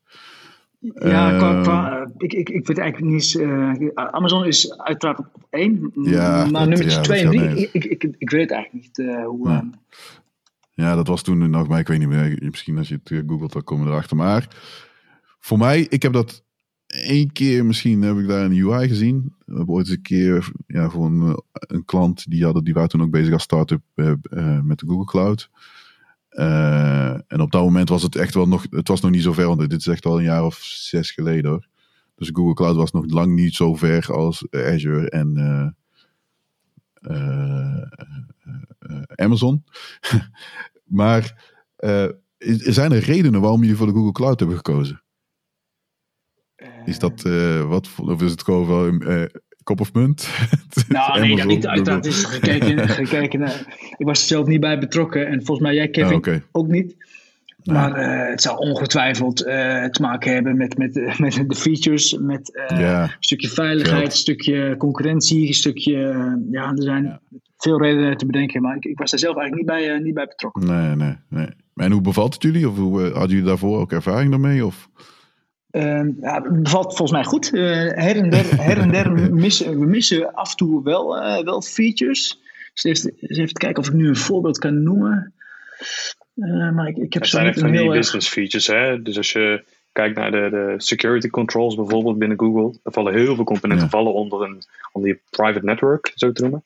Ja. En dan komt er cloud functions, hè, een een serverless offering. Dat, dat draait natuurlijk gewoon op andermans computer. Maar omdat dat Ja. dus serverless is en allemaal automatisch Google gaat, kan dat niet in jouw pri- private network. Private. Dus dan kan je Ja, dat dan niet gebruiken eh, binnen ons als bol, omdat alles in een, in private network zit. Dus zulke dingen die zijn minder business toegespitst binnen Google nog. Ja, precies. Maar dat, dat, dat zijn wel dingetjes die eventueel dus wel... Want, je, want ze staan ook niet stil. Dus het, het zou wel mogelijk zijn dat het uiteindelijk ook... eh, ja. Ja, en ze Ja, luisteren ook. Hè. Er vindt echt eh, samenwerking plaats. Eh, laatst miste er een feature in, in, in, hun, in de manier waarop Kubernetes eh, is gedeployed. En, en er, vindt dus echt samenwerking plaats. En dan zou je denken van ja, Google, ja, dan ga je een mailtje naartoe sturen. En, Dev ja, 0. ja. Maar dat is geen Dev Ja. 0. Dat is echt... Ja. dat is wel tof. Het maakt natuurlijk wel uit dat jullie bol zijn, denk ik. Misschien zomaar even, Ja. denk ik hoor. Maar eh nee, nee, maar goed, maar dat is, dat is wel. Ja, ik, ik- spreek weer vanuit, vanuit Microsoft en Azure. Dat merkten wij in het begin met Azure. Die waren heel eager, zeg maar, om Azure te laten slagen. Dus dan kreeg je echt precies wat jij zei. Dus ze luisteren gewoon. van, Oké, oh, wat mis je nou? Oké, dan gaan we even kijken of we dat eh, kunnen voorleggen aan de developers of eh, whatever. En of we daar iets mee kunnen doen. Dat, dat is wel, dat, dat is wel een mooie.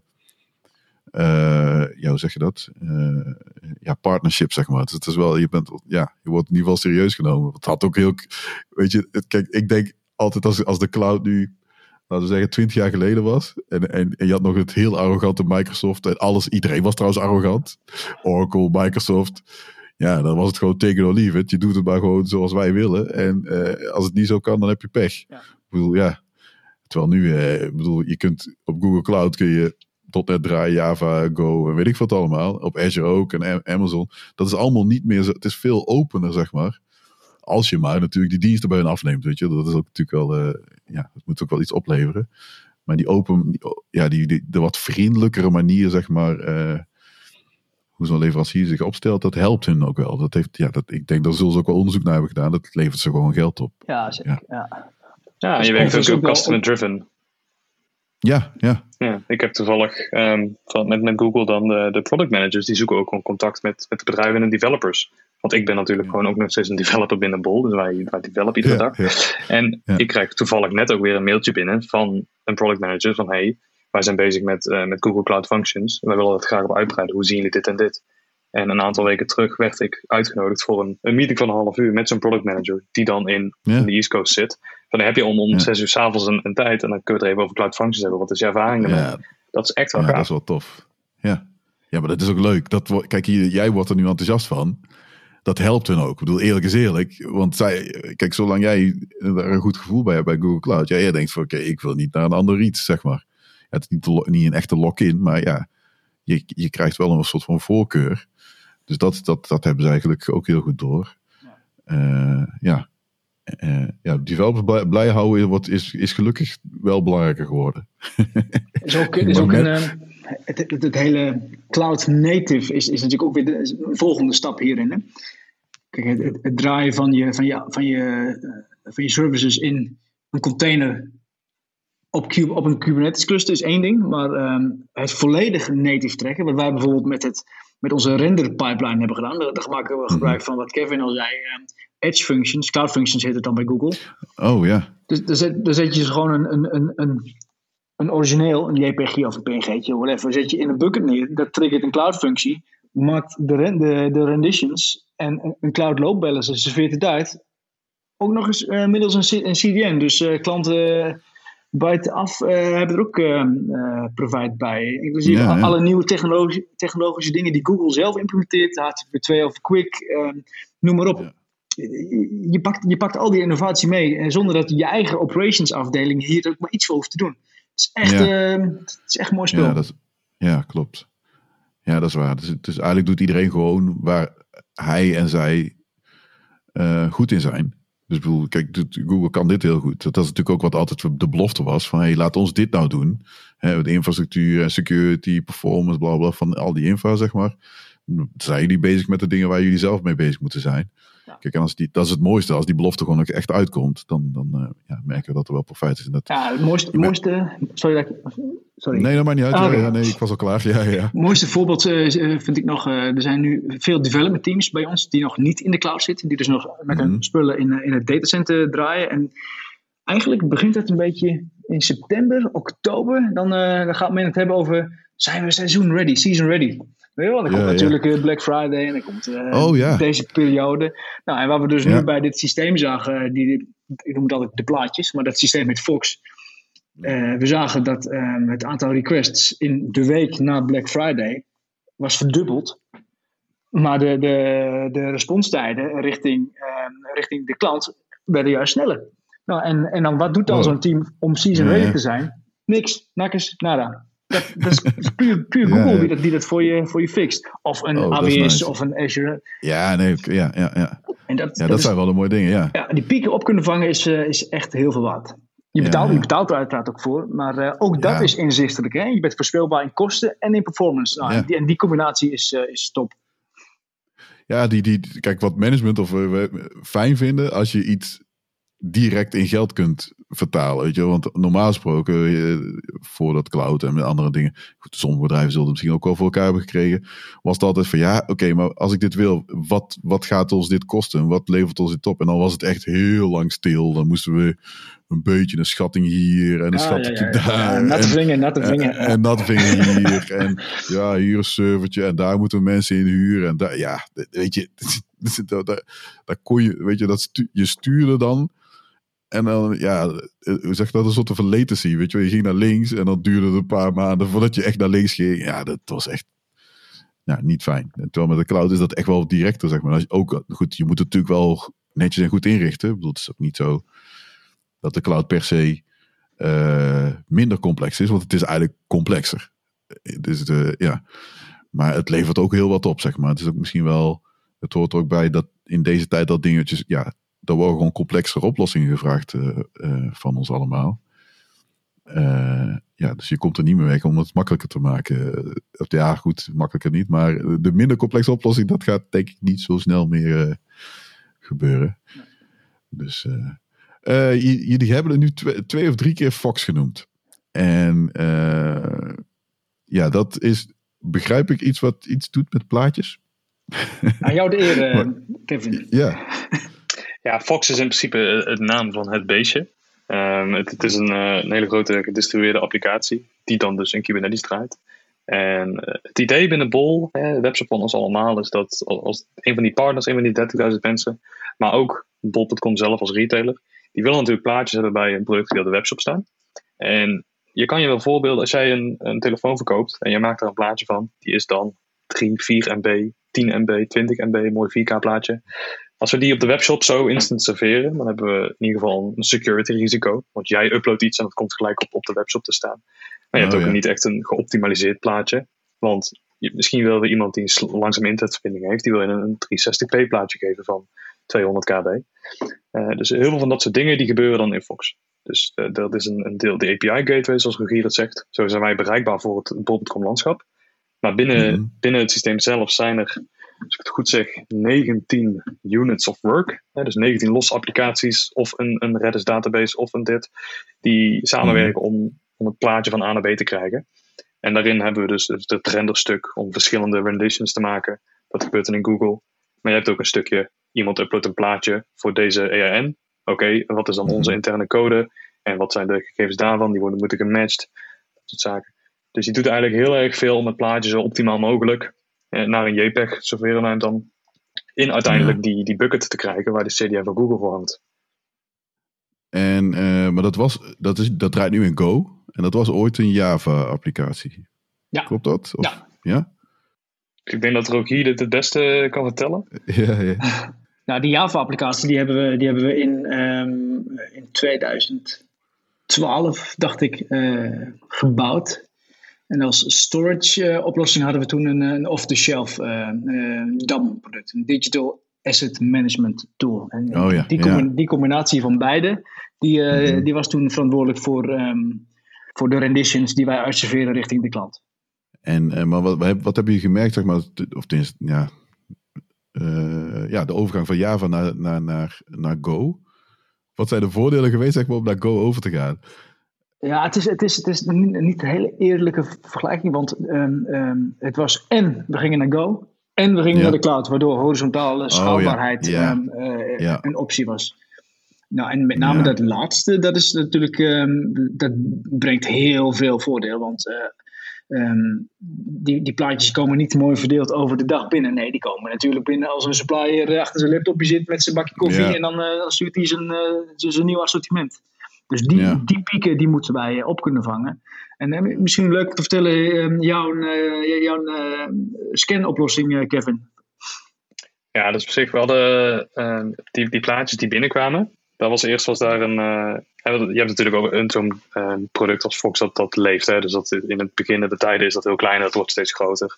In het begin was daar een, een soort uh, transcoding oplossing voor bedacht om een, om een plaatje veilig binnen te halen. Dus dan downloadt hij dat mhm. buiten het netwerk van Bob.com, haalt hij dat binnen. Dan uh, decode hij dat en code je dat opnieuw. En als het allemaal goed is, dan heb je feitelijk een veilige afbeelding. En dan komt hij zo het Bob.com landschap binnen. Um, maar dat moesten wij en beter maken. Omdat ook uh, een aanvaller, die wordt natuurlijk ook slimmer en die kan dat op zich omzeilen. Maar we gingen op een gegeven moment ook beginnen met uh, videobestanden te accepteren. En dan heb je een veel groter risico wat je openzet. Dat is ook een oh, groter bestand. Dus toen gingen we kijken naar hoe dat wij uh, zelf een, een veiligheidsoplossing kunnen, konden implementeren. Die dus ook weer lekker schaalt in de cloud en dergelijke. Um, daar mm. hebben wij Cloud Run voor gebruikt. Mede ook omdat die, het moet allemaal buiten het netwerk runnen. Dus dan heb je ook niet zomaar een Kubernetes cluster wat, wat gemanaged is. Want je zit niet meer in je veilige haven van bol.com. Oh, dus dan heb je zo'n ja. mooi voorbeeld als Cloud Run. Dat is allemaal lekker managed bij Google. Dus dan zet je je, je container weg en Google die schaalt dat. Dus dat is heel tof. En daar hebben we dan uh, ook weer state-of-the-art uh, oplossingen die dus gewoon in het security domein gebruikt worden om bestanden te scannen. Die pas je daar aan toe. Ja. En uh, dat draait nu bij ons in productie. En echt het gave daarin is, Ehm, Google die managt het, de applicatie, het runnen ervan. Dus als wij daar uh, via PubSub, want dat gaat om asynchroon, als wij daar een, een bericht op zetten, ga dat alsjeblieft scannen, dan gaat hij dat doen. En op een gegeven moment zet hij zelf weer een reactie op een andere PubSub queue. Ik ben klaar, dit is het resultaat. Virus ja of nee. Ja. En dan slaat hem vervolgens in de bucket weer op.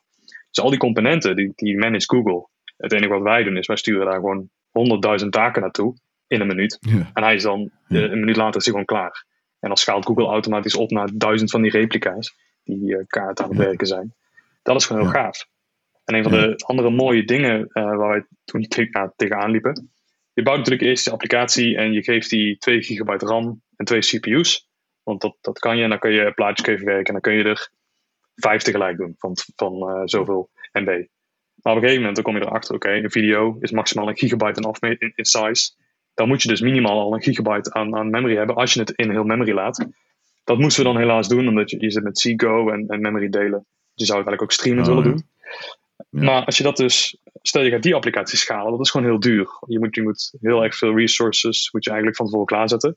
Maar omdat het gewoon een, een configuratie is, hebben we gewoon die applicatie drie keer gedupliceerd. De ene heeft 2 gig aan memory, de andere heeft 1 gig aan memory en de andere heeft 200 MB. En zo kan mm -hmm. via PubSub kan die automatisch kan die dat weer naar een de slimste versie kan dit doorsturen. Oh, en die schaalt dan door. Ja, ja. en slim met je resources. En het is gewoon, ja, snel. Dat is gewoon mooi te zien. Ja. ja, dat is wel, wel een uh, mooie oplossing, ja. Ja, dat, dat uh, ja. Dit had je tien jaar geleden toch niet kunnen bedenken? Nee, ja, nou, dat was meer theorie, zeg maar. Oh, dat zal wel eens kunnen. Maar, nou, ik, weet nog, ik weet nog goed toen we nog in ons eigen datacenter en ik wou een, eh, een, een, een, drietal nodes aanvragen. Dan moest ik echt een formulier invullen van, nou, ik wil nodes. Oh, dat... Waarom wil je die nodes? Ja, uh, dat... Hoeveel verwacht je al pieken en hoeveel... Ja, jongens, en nu ben je gewoon een feature team en nu fix je dat spul en dan... Ja, ja dat, dat klopt. Dat wat je nu zegt, dat is echt dat ben ik eigenlijk een soort, ik, ik weet niet, een soort van uh, weggestopt. Dat was ik al helemaal vergeten. En soms kom je nog wel zoals, weet je wel, dan bij een, bij een, uh, opdrachtgever kom je wel eens en daar, daar is het nog ouderwets. Nou, eigenlijk, ik, het is niet eens tussen aanhalingstekens, maar dat is gewoon ouderwets. En dan moet je, oh ja, je hebt de server nodig. Nou ja, vraag maar aan, dan heb je hem over drie weken. Ik, uh, wat? weet, je? Ja. weet je? Laat maar hangen, weet je wel. Het hebben, ja? En wat denk je dan? Nou, doe mij er maar gelijk vier, want uh, ja, ja. voor zijn zijn ze dit terug. Want de kosten die betaal jij toch niet. Dat doet toch de, de, ja, de, klopt, de business owner van dat, van dat specifieke deel of whatever. Ja, over provisionen, ja precies. Dat ga je echt, precies, dat soort dingetjes. Maar dat hadden we ook, maar kijk, en dat is wat jullie net eerder ook zeiden van oké, iemand is ook zelf verantwoordelijk voor... Uh, uh, de performance van de applicatie en de kosten ervan. Maar wat we vroeger ook deden, ja, wat ik ook zei, van oké, de, de, applicatie is niet snel genoeg. Ja, weet je wat, koop maar een nieuwe server die gewoon veel sneller is. Want ook om, dan, om het sneller te maken, zeg maar, met software, kost ook gewoon geld. Ik bedoel, ja, een developer kost, weet ik veel, eh, ik noem iets, het is echt een ballpark, 100 euro per uur. En dan was het al heel snel, uh, oh ja, nou dan kun je beter een server kopen en dan ben je sneller. In plaats van dat iemand iets uitzoekt en misschien over drie, vier weken een oplossing heeft. Weet je, dat is ook, het klopt natuurlijk niet, zeg maar. Want je, je gaat heel, heel, ja, hoe zeg je dat, heel ja, dom of lomp om met, met, met, uh, met hoe je oplossingen bouwt. Ja, en op, dus en op een gegeven moment worden, worden ook je, je, stukjes werk worden dermate groot dat je ze niet meer verticaal kunt schalen. Dus dan moet je wel klopt. moet je ze 90 ja. draaien en in mooie blokjes. Uh, ja, nou, en dat, dat probleem kregen wij in, in 2012, 2013. Toen werden we gewoon zo groot dat we, mo we moesten gewoon horizontaal gaan schalen. Anders, anders dan red je het gewoon niet meer. Nee, dat klopt, dan, wordt het, dan wordt het een, een complex probleem. Hoor, want je bent, je, veel bedrijven zijn volledig ingericht op dat verticale schalen. Meer hardware is, is, is sneller, maar op een gegeven moment dan gaat het trucje niet meer op en dan, uh, en dan zit je. Ja, het is ook en, en de rollen, zeg maar. Dus de, de, manier van beheren, wat voor mensen erop zitten, dat is echt wel anders. Dus dat is mijn ervaring hoor. Dat je ziet van oké, hey, mensen zijn best wel rigide of zo. Ze weten precies heel goed hoe ze dat trucje moeten doen. En ze hoeven daar ook niet per se heel flexibel voor te zijn. Ja, theorie, je krijgt een formuliertje binnen, je configureert iets en je zorgt dat het spul in de lucht blijft. Terwijl dit is gewoon constant kunnen er dingen aangevraagd worden of op, ja, in de lucht gehaald, gebracht worden. En, en ja, dat, die, die rollen veranderen helemaal of verdwijnen zelfs. En dat is soms ook best wel een, uh, een moeilijk verhaal. Uh, terwijl voor developers is het, ja, je hebt, je hebt, ja, je kunt meer, zeg maar, als het ware. Dus dat, dat is wel, ja, wel mooier, zeg maar. Dus die resources, die development resources worden efficiënter ingezet. Laat, laat ik het wel zo zeggen. Dus dat is eigenlijk voor een bedrijf is dat echt wel, uh, wel een stuk beter. Uh, Ook je even applicatie- kijken, jongens. Ja, ja ga maar. Ja, je, ja, je door, eh. applicatie zelf, wat, wat eigenlijk wel mooi is, wat natuurlijk niet vergeten moet worden, is die, eh, dat, dat zo'n Cloud Run of zo'n serverless eh, verhaal dat automatisch schaalt, dat schaalt ook automatisch naar beneden. Dus als er Ja, s'nachts geen, ja. geen security verzoeken binnenkomen of geen video's, dan draait dat niks. Dat kost 0 euro. Ja, En dat is op Ja. productie. Ja, dat, dan klinkt het leuk. Oké, nu is het druk, nu draai je er 10, nu is het minder, nu draai je er 2, want het is altijd wel druk. Maar Ja. als je op je testomgeving kijkt, daar is het altijd niet druk. Dus daar kost Ja. het feitelijk niks. En als je een keer test, Ja. nou, dan kost het, die 10 minuten kost het jou 50 cent. Oké, dat was het. Hm. Dat is in kosten is dat echt prachtig. ja, precies. Maar het is, het is, het is ook wel zo. eh, kijk, eh, ja, dat zal bij jullie misschien. eh, Dat is bij jullie anders als ik alles zo hoor. Ja, er zijn bedrijven. Wat, daar heb je een OTAP-straat. Even eh oldschool. Of eh, nu. Misschien is het nog steeds voor heel veel bedrijven gewoon aan de orde. Eh, dat weet ik trouwens wel zeker. Maar dan is het niet alleen maar die technisch die, die servers in de lucht brengen. Dus die, die ontwikkel, test- en acceptatieomgeving. Maar er zit ook een organisatie achter. Van wanneer zijn de mensen beschikbaar om in de acceptatieomgeving te testen. En, dus mijn applicatie staat in acceptatie. Maar dan zitten er nog allerlei achterliggende applicaties. Die moeten dan op dat moment beschikbaar zijn om te testen. En dat verhaal, zeg maar. Dus als jouw organisatie nog daarin zit, is het... Dus dan wil ik bijvoorbeeld met mijn... Ja, dat theorie, hè, maar met mijn 100 microservices alle kanten op. Terwijl alle eh, applicaties waar ik afhankelijk ben, die lopen nog in dat oude stramien. Ja, dat is echt wel vechten, zeg maar. En dat is, dat is best een, een worsteling voor sommige bedrijven om daar helemaal te kantelen. En dat je, dat je uiteindelijk helemaal flexibel wordt. En dat je eh CI/CD, dus continuous delivery, continuous eh, delivery en deployment, zeg maar. Dat je dat allemaal doet. Eh, en dat je ja, gewoon snel met een druk op de knop vanuit jouw feature branch uiteindelijk rechtstreeks naar eh, productie kunt gaan. Dat is echt wel een shift. Dus niet alleen technisch, maar ook organisatorisch. Zeker, van, ja, ja, hey, ja. Wat betekent, ja, dat, dat zijn wel dingetjes die. eh, Deze worsteling zitten wij nu nog middenin hoor.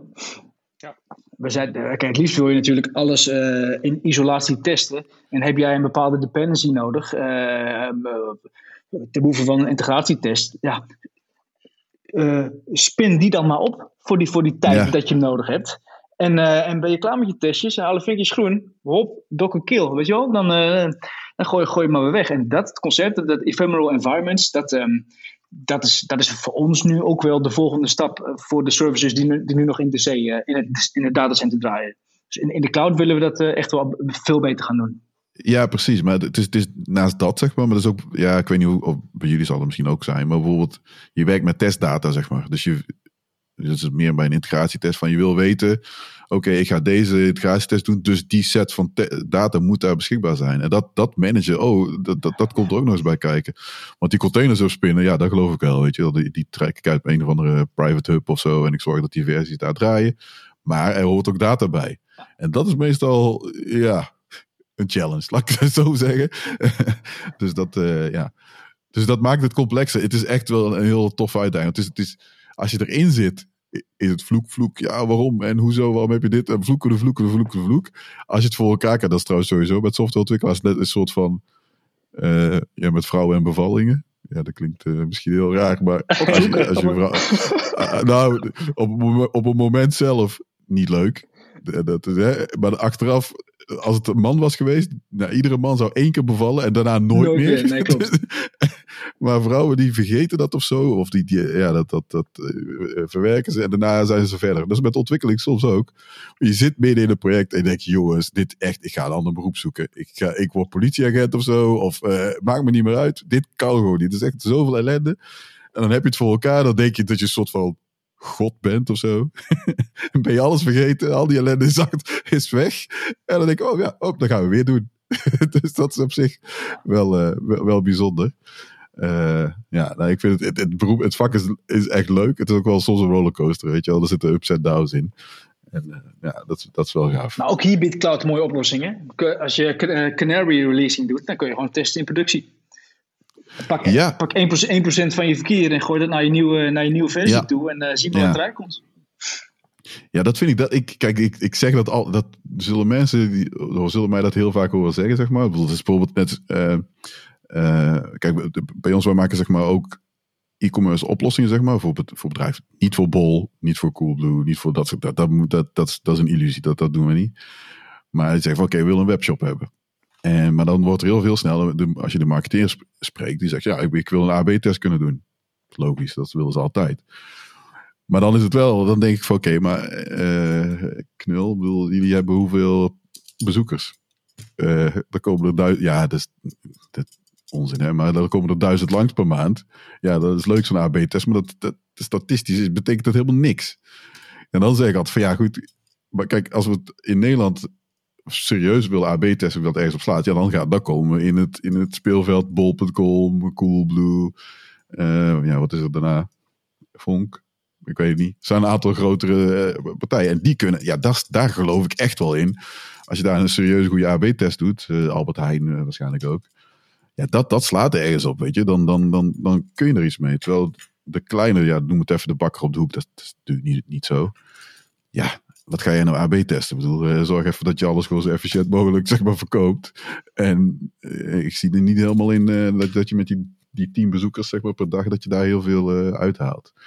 Dus dat is ook wel gaaf, dat je dat bij Bol bijvoorbeeld, dat, ja, dat, dan is het toch gewoon ja, echt, zeg maar. Dat klopt gewoon. Je doet een AB-test en die, die haalt ook iets uit. En zo'n canary-test, zeg maar, die kun je dan echt ja, ook goed doen, zeg maar. Uh, dus dat, dat zijn wel, wel gave dingen, zeg maar. Uh, ja. Uh, even kijken, ik zag hier ook dat jullie ook wel eens hackathons doen. Klopt dat? Ja, nu refereer je waarschijnlijk aan het Miracle-project. Ja. Ja, ja, ja, ja, ja. ja, dat is wel een, een leuk verhaal. Want was, nou, dit, was nog, dit speelde nog voordat we dus in de cloud zaten. Dus puur in ons eigen datacenter. Dus nog niet met de flexibiliteit van: hey, doe mij even tien nodes erbij. Dat, dat, hadden we toen nog niet. En toen waren we net bezig. Dus, toen zat ik al in, de, in, de plaatjes, uh, in het plaatjesteam. En, ja. en toen, um, toen kwam Google met het Gatsby-algoritme. Wat uh, eigenlijk betekent: geef mij een minuut lang een plaatje, een JPEGje. Ja. Ik doe daar allemaal, ja. ik doe daar mijn magic op. En na, en, en, na een minuut heb jij het plaatje, hetzelfde plaatje, visueel hetzelfde, dus voor het oog hetzelfde, ja. maar wel 30, nee, ja, 30% kleiner. Oh ja. Dus ja, een beetje ja, uh, vergelijken met uh, goede oude lossless wave uh, naar MP3. Nou, dat, dat, dat, was dit ook. Alleen het kostte dus gewoon een minuut per plaatje.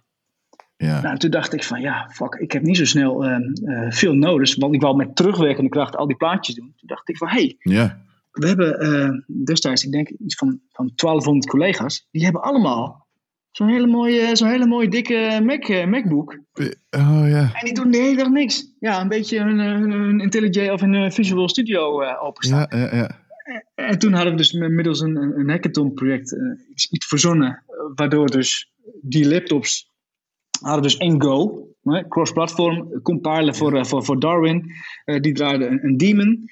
En uh, die ging dus naar onze service toe van... Hey service, heb je nog werk voor mij? Ja, ik heb nog wel Ja. een pakketje werk. Hier, doe dit maar. Nou, en, en dus in, in, die Cool. in die binary gerapt zat dus dat Gatsby-algoritme. Die deed Mhm. het werk op de MacBooks van de collega's. En als het eh, eh, het werk gedaan was, ging het weer terug. En dan ging het hop rechtstreeks, uiteraard wel beveiligd en zo, ging het, eh, Ja, ja. ging het richting de webshop. dus dat was, dat was wel een leuk, eh, leuk projectje. Nu zou je het natuurlijk heel anders doen. Nu, nu, nu schaal je eh, eh, via Kubernetes eh, pods erbij. Ja, ja. Maar destijds hadden we dus die luxe niet. eh, dus hadden we het eh, beetje op een ludieke manier opgelost. We wilden eens kijken wat, soort nou, wat nou eh, precies zou- doen voor de conversie als plaatjes eh, nog kleiner zouden zijn. Ja, ja. Een soort van reverse cloud. Of zeg ik dat goed? Ja, een beetje vroeg had je, vroeg had je, hoe is dat ook weer?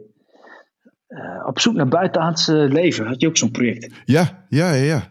Oh, City, City at Home. City ja, at klopt. Home, Ja, ja, dat, heb ik, dat heb ik ook echt gedaan. Ja, ja ik ook. Daar heb ik ook, daar heb ik, dat is serieus, dit is echt slecht. Want ik heb daar ook wel, dat, ja, dat is, het is al lang geleden.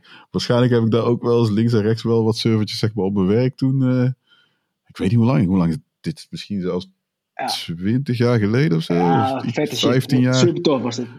Ja. En ja, nu is het volgens mij, daarna, CT, daarna had je nog een, eh, iets wat zocht naar een, ja, eh, de cure voor kanker. of zo. Een aantal van dat soort dingetjes zijn er toen eh, gekomen. Dan kon je gewoon je, ja.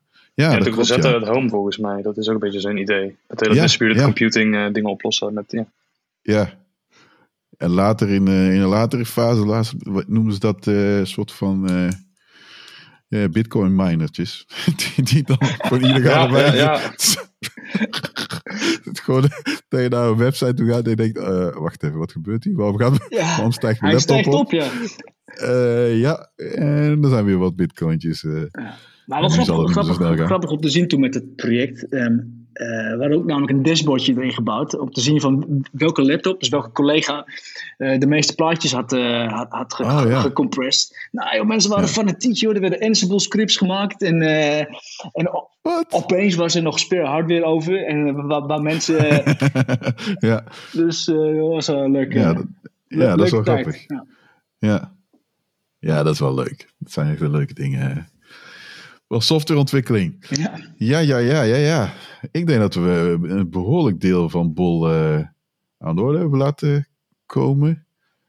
Eh, ja. Hebben jullie nog onderwerpen waar je denkt, nou oké, dat, dat is echt wel iets wat wij, eh, ja, wat jullie aan willen delen? Wat ik echt heel, heel tof vond eh, in, in mijn team, dat hebben wij denk ik een maand geleden gedaan. Dus eh, dat is eigenlijk het tegenovergestelde, of de, de, de, cloud variant van wat Rogier net vertelde.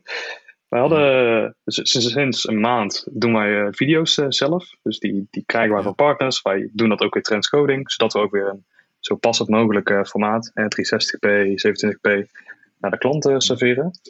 Maar we hadden dus, even kijken hoor, eh 300.000 video's, ik noem even een getal van onze vorige provider. Die hadden zij dus en die moesten wij dus eerst optimaal klaarmaken.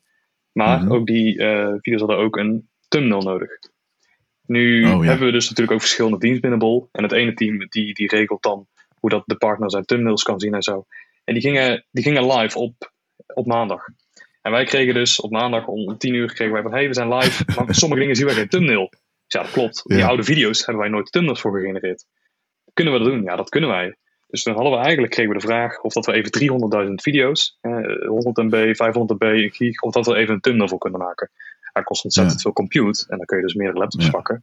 Maar het mooie was, we hadden een, een stateless eh, transcoding service en we hebben Kubernetes. Oké. Dus wij zeggen gewoon, nou, je krijgt 6 CPU, want dat is, we deden het CPU-bound. Maar we draaien hem gewoon Mhm. eh, eerst 20 keer database in de gaten houden, want het was ook weer een distributed systeem, dus dat moest weer distributed slimme dingen doen. Nou, oké, database gaat goed, oké, keer 30 gaat goed, keer 40. En toen was het in plaats van met één node in, in anderhalve dag, was het in 30, 40 minuten was het klaar. Ja, dat is, dan zit Ja. je gewoon met twee ja, ja. developers zit je naar je metrics te kijken in je database. Oké, Dat is echt tof. enter, enter, enter. Nu staan er 20 applicaties. Hoe gaat het? Oké, enter, enter, enter. Nu staan er 40. Ja, dat is prachtig. ja, ja, ja, ja. Ja, dat is wel cool. Geef je ook wel, een, hoe zeg je dat? Een powerful gevoel, zeg maar. Dat je dan, Ontzettend ja, veel power. Al die, al die kracht, zeg maar, heb je dan eh, in handen. Dat is wel, wel cool, ja. Ja, cool. Mooi, mooi, mooi. Eh, ik denk dat we nu wel eh, doorgaan naar eh, de volgende sectie. Gaan we het wat luchtiger eh, houden, maken. Ja, niet dat het, dat het heel rigide was hiervoor, maar mooi. Eh, ja, de developer dilemma's. Oh nee. Ik, ik ja, nee, ze Ben zijn, benieuwd. ja, het is leuk. Het is niet, niet heel, die zijn niet heel spannend, denk ik. Ik heb er eentje, ja, ja, eentje die had ik nog, hadden we nog niet eerder gedaan. Want we hebben, er is zo'n site die developersdilemma.com heet. En we, we hadden er heel veel al besproken daarvan. Dus eh, ja, nu verzin ik ze zelf maar gewoon. Maar de eerste die had ik nog niet eh, eh, gezien. En dat is de keuze een dag Tim Cook zijn of een dag Linus Torvalds zijn. Nou, kies maar. Zal ik beginnen? Ja, Tim, Tim Cook. En dan, eh, Eh, die- ja en dan die, die drie irritante eh, bugs die ik nog in mijn, in mijn iPhone heb oplossen. En welke zijn dat? Ja, ehm, eh, eh, ik, heel stom, maar ik heb, Of eentje? Ehm, Ja. ik heb nu eventjes eigenlijk niet echt een voorbeeld paraat. Ja, behalve dan, maar dat is niet echt een bug. Ehm, ik wil gewoon foto's kunnen delen met mijn vrouw. Het doet niet zo moeilijk. Het is, het is 2021 bijna. Ik heb iCloud. Ik betaal voor mijn iCloud eh, storage. Ja, ja. Eh, ik heb een Apple Family, of hoe heet het eh, in het ecosysteem. Ja, ja, heb ik ook, ja. Ik wil dat gewoon. ik wil niet met die sharing optie. Ik wil gewoon dat zij inzage heeft in mijn foto's. En vice versa. Fix dat. Oh, zo. Ja. Oké. Ja, ja, ja. Ja, wij gebruiken tenminste wat wij doen is dan delen we naar... Ja, goed, dat kun je, weet je al. Gewoon naar delen naar een album die we alle twee zien. ja. Daar heb ik, vind ik prettiger. Ik moet wel zeggen, ja, vroeger, maar dat heb, dat heb je natuurlijk uitgezet. Vroeger had je WhatsApp. Of je hebt nog steeds WhatsApp, maar in WhatsApp heb je die inst er was vroeger geen instelling voor dat de plaatje die je dan kreeg, die kwamen automatisch in je album. Nou, zit, zijn er wel eens van die groepen waar dan allerlei lolboeken de meest ja, interessante, laat ik het maar zo zeggen, plaatjes in dumpen. Ja, ik ken ze. Ja. En als dat automatisch gedeeld wordt, ja, je krijgt vragen, zeg maar. dus, dus nu heb ik dat gewoon automatisch. Ja, goed. Plus, ik, soms zit ik, ik zit ook echt de helft van de tijd. Oké, wat moet ik hiermee? En wat is, ah, oké, oh, deze is leuk. Maar een aantal, ja, kan ik me voorstellen dat er wel vragen voor ontstaan. Dus, maar goed, dat kun je uitzetten. Dus dan zouden we dat delen wel kunnen. Maar ik snap hem, Tim Cook. Ik, ik uh, ja, een goede reden. Uh, Kevin. Ik zat zelf aan, aan, aan Linus Torvalds te denken. Um, als je gewoon kijkt naar wat, wat die man allemaal gemaakt heeft. Uh, dat is natuurlijk, mm -hmm. hij is uh, vriendelijk of onvriendelijk. Er zijn natuurlijk heel veel dingen over te zeggen over hoe dat hij uh, de benevolent dictator for life is. op al de, de GitHub repo's. Maar om dan één keer ja. Torvalds te zijn en dan mee te maken wat er in zijn brein omspeelt. Gewoon inspeelt. Ja, niet normaal denk ik. Dat je, Omgaat, ja. Git begint of dat je de, de, een kernel schrijft. Het is toch impressive. Is toch. Ja, ja. Nou ja, die, ja ik heb dat wel gevolgd vanaf. Uh, ik zeg altijd, iedereen heeft dan een beetje een idee van wanneer hij met uh, Linux eventueel begonnen is. Maar voor mij is die kernel-versie versie, die ik me bewust in die een soort van stabiel was als 1.1.53 ongeveer. Ja, daarvoor had je 0,9, maar goed, dat was allemaal een beetje gerommel.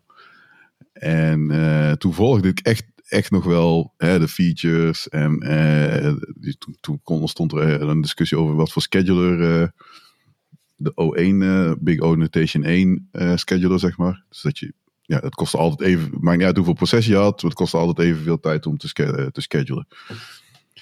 En daar heeft, ik ben echt even zijn naam kwijt, er was één Nederlandse jongen die, die had een, een, een implementatie, zeg maar. Die, volgens mij vooral voordelig was, dacht ik, ik het is echt ik, zo lang geleden voor desktop applicaties. Dus dat je dan verschil, dus als je uh, je applicaties op desktop, die kregen voorrang op de, de, de background uh, processor, whatever. Dus ja, toen er kwam er zeg maar een soort van een, een tweesplitsing tussen de verschillen. Want ja, toen had één scheduler had je, maar toen had je de mogelijkheid voor desktop een andere scheduler te hebben dan bijvoorbeeld voor server. Dus hij had zeg maar een implementatie gedaan. Nou, had hij die ingediend, dus die patch ingediend. En toen kwam daar een rant van Linus overheen. Dat ik dacht, jongen man, ik had echt mijn spullen gepakt. Of gespakt. Die, ik, had, ik had gewoon die patch ingetrokken. Ik denk, jongen, uh, zoek het uit. Zet er maar in. Ja. ja, precies. ja, precies, precies. Hij was echt totaal niet subtiel. En dit, dit is nog niet eens. Maar nu, goed, hij is een paar jaar geleden, dat heb ik volgens mij eerder hebben in de podcast ook uh, gezegd heeft hij zeg maar wel toegegeven dat hij toch wel wat issues heeft. Hij heeft een, jaar, denk ik, heeft hij een stap teruggenomen, uh, professioneel hulp gezocht om te zien uh, uh, ja, hoe hij ja, hiermee om moet gaan. Dus dat vind ik op zich ook wel knap. Want bedoel, die, die man is al. Ja, kijk, je krijgt alles gedaan. Dus jij denkt van waarom zou ik veranderen? Maar dus uiteindelijk heeft hij toch wel weten toe te geven dat, hij daar, dat er toch iets mis is. en dat hij daar dus iets mee is gaan doen. Uh, ja, ik persoonlijk zou ook Tim Cook doen. Omdat ik vind, ja, weet je, ik vind, ik ben ook best wel, ja, niet, ik ben geen Apple fanboy. Ik, het is heel raar, want ik ben een Microsoft.net en zo, maar ik vind, ja, mijn Mac vind ik fijn. Alleen dat is stap voor stap. Ik heb sinds 2011 heb ik een Mac voor, voor development. Maar ik vind dat het steeds stap voor stap voor developers steeds slechter wordt. Ik bedoel, ja, het is heel leuk dat dat ding dunner moet worden, maar dat hoeft voor mij niet. Ik wil gewoon een ding wat niet constant staat te blazen en te loeien. Ik wil die even houden. Ik wil gewoon. Hè? En het operating system. Want ik, ja goed, ik, ik kan constant vergelijken met Windows. Want Windows doet heel gaaf dingen met WSL 2. Dus, dus die uh, uh, Windows subsystem voor Linux. Dus dat, dat ja, heel snel gewoon een, een, virtuele omgeving uh, op Windows. Dus en, en je command line dat je gewoon echt Ubuntu draait. Dus dat is echt normaal al. Dat je gewoon een apt-get kunt doen in een, op, een console op Windows. Dat zijn dingetjes, dat, dat is innovatie, zeg maar. Dat zijn nieuwe dingen. Terwijl op Mac zie je dat niet. Ik bedoel, ik, ik zei altijd, ja, die command line van Mac is, Mac is gewoon eigenlijk een Unix-machine met een heel mooi user interface bovenop. En dat is het. Dus, en dat, ja, ik vind Linux nog steeds heel fijn. Dus dat sprak me altijd aan. Alleen nu merk je dat Windows ook op de console, dat is echt gewoon grote stappen vooruit maken. En dat Apple een beetje blijft hangen. En het is meer consumer-oriented dan echt voor de professionals. Ik bedoel, dat, dat vind ik jammer. Toetsenborden zijn Dat- natuurlijk wel rock solid, hè? Ja, echt nu- rock solid. Nu wel, ja. Maar dat is even... Ik, ik heb dus een, de Mac die, ik- die waar ik nu zeg maar tegenaan kijk, is 2000, van 2015. Maar dat is ook En net goed, altijd- volgens mij. Toen begon, na, Juist, 2016 juist. begon die ellende. Ik zei altijd, dit is de laatste goede Mac. Ja, nu is met de, de 16 inch is gelukkig dat toetsenbord weer hetzelfde als deze. Ja. Dus even innovatie. Goed, dat, dat slaat echt weer nergens op. Maar eh, ja, dat is twijfelachtig. Maar goed, ze hebben nu die M1. eh, een- dat is trouwens een eh, andere developer. die- Zal ik die maar eens doen? Als je zou moeten kiezen tussen M1 of X86 of eh, slash X64. Dus het Intel, Intel AMD architectuur. Wat, wat zou je... Wat is je... Ja, waar zou je voor kiezen? Stel dat je morgen een developerbak moest eh, kopen. Ik zou ik je- meenemen. Ja. Gewoon de, Ja? shi- de shiny new thing. Eh, om er Ja. echt een, een, een grounded eh, uitspraak over te doen is lastig. Op zich, Ja. ik vond de, de marketingtaal vond ik een beetje niet nodig. Ja, het is zoveel sneller. En het, prima, geef Ja. mij de, de rock numbers. Ja, Maar als je ziet Ja. wat het kan, het is wel gaaf. 20, 20 uur batterij Ja. überhaupt al, is ook wel gaaf. Ja, ja. Maar hij is ook echt sneller. hij is Hij echt is snel. e- het is echt... eh, Intel moet echt wel even denken, oh crap, dit gaat niet goed. Ja, dat denk ik ook ze, hebben, ze hebben nu gewoon, degene die ze nu uitbrengen, dat is gewoon de eerste met, weet ik veel, vier normale cores, dacht ik. En dan twee van die eh, low eh, power cores. En het ding verslaat nu al i9's en weet ik veel het allemaal. Dus laat staan, want ze hadden het erover dat ze nu gewoon, weet ik veel, een vier, nee, wat een 32 core ding voor de, de, de MacBook Pro, 64 core voor de Mac Pro. Ja, wat, wat moet Intel dan? Weet je, die, die ja, die ook, nu al zelfs, zelfs emulatie van een, van een 64-bit eh, applicatie via die Rosetta 2 is, is sneller dan native op de, op de vorige. Ja, dat is echt bizar. Dat, en was zo'n mooi er zijn verhaal. mensen. Ja, Wat, Ja. wat, wat op Twitter ook voorbij kwam, zei iemand dat, dat eh, Apple had gecheat met hun een emulatie. Omdat zij, eh, X, X, X, of X, dat, dat, dat dat sneller was. Omdat zij dus op, op, de, op de memory level gewoon de instructions hadden overgenomen. Dat is niet cheaten, Ja. dat is gewoon goed nadenken. Dat ja, ja, ja. briljant. Ja dat is wel, eh, wel gaaf. Het zijn wel eh, interessante ontwikkelingen die daar zijn. Ik bedoel, het, is, het schudt de boel een beetje wakker. Dus ik denk dat Intel ook wel een beetje gaat nadenken van, hé, wat gaan we Begint te doen? zweten hoor, dat weet ik zeker. Ja, ja. Ja, Intel zit al sowieso staan onder druk van AMD. Ja. Want die beginnen nu links en rechts al eh, betere spullen te... Dat is gewoon nu zo. Dus als dit dan ook nog gebeurt, ja, zit je wel best wel, best wel in een squeeze, squeeze, zeg maar. Ja, ik vind het wel wel cool spul. Ehm, even kijken, ik had er... We hebben er nog twee. De concurrent helpen met een extreem complex kritisch probleem. Ja. Of al je eigen systemen down voor drie dagen. Nou, ik weet niet waar jullie voor gaan kiezen. Zo. ik, ik denk dat eerste. In de Ja, hoop dat dat ik er dan zelf ook nog een beetje van leer. Ja, precies. En, eh, want want eh, die, alle systemen down voor drie dagen, dat lijkt mij ook niet echt een optie, moet ik zeggen. Nee, dat, ik, denk, ik denk niet dat veel bedrijven zeg maar eh, drie dagen overleven. Ik denk dat er geen wereld is inderdaad waarbij een systeem eh, drie dagen down kan zijn. Een dag down, dat is echt al eh, een jaar vasthouden. Dus eh, ik denk Ja. ook dat ik naar het eerste neig. Maar dan wel heel lief eh, de baas terug aankijken als je terugkomt. Ja. ja, maar goed, het is een keuze. Ja, ja ik moest dit, wat anders. eh nou ja. je moest kiezen van Saber. Ja, precies. oh, nee, maar dan, dan is het goed. ik, eh, eh, ik had er één van Bernard. En die had het erover een dag werken in een bol.com of een Amazon warehouse. Ik denk, oké, ik neem aan dat je gewoon echt gewoon in de warehouse zelf Ja, ik denk dat die hint, eens- dat die hint op de werk, eh, werkomstandigheden van, ehm, eh, ja. van, van Oh ja, Ik denk Ja. het wel, ja. zo had, zo had ik er niet eens bij stilgestaan. Ja, dat is een goeie. Ja, dan Maar kies, dan is het makkelijk, toch? dan is het helemaal niet moeilijk. kies, ik, kies ik voor ons inderdaad. Ja, Ja, dat, dat, eh, ja. ja, dat is een no-brainer. Ik bedoel, ja, ik, ik ga niet zeggen dat ik nooit iets bij Amazon ik bedoel. Dat, er zijn echt mensen, en dat vind ik echt wel goed, of moedig of goed, die ook echt zeggen, ja, heel leuk, ik bestel niks bij eh, eh, Amazon.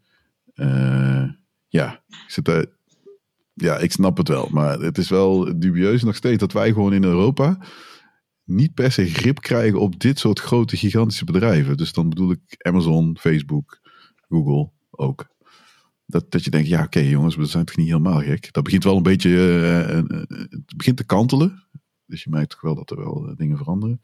Maar ja, dat, dat vind ik tegenvallen. Ja, het is ook helemaal absurd als je, als je kijkt naar hoe dat de FTC in Amerika, dat zij nu tegen Facebook zeggen: hey, jullie moeten Facebook, Instagram en WhatsApp uit elkaar halen.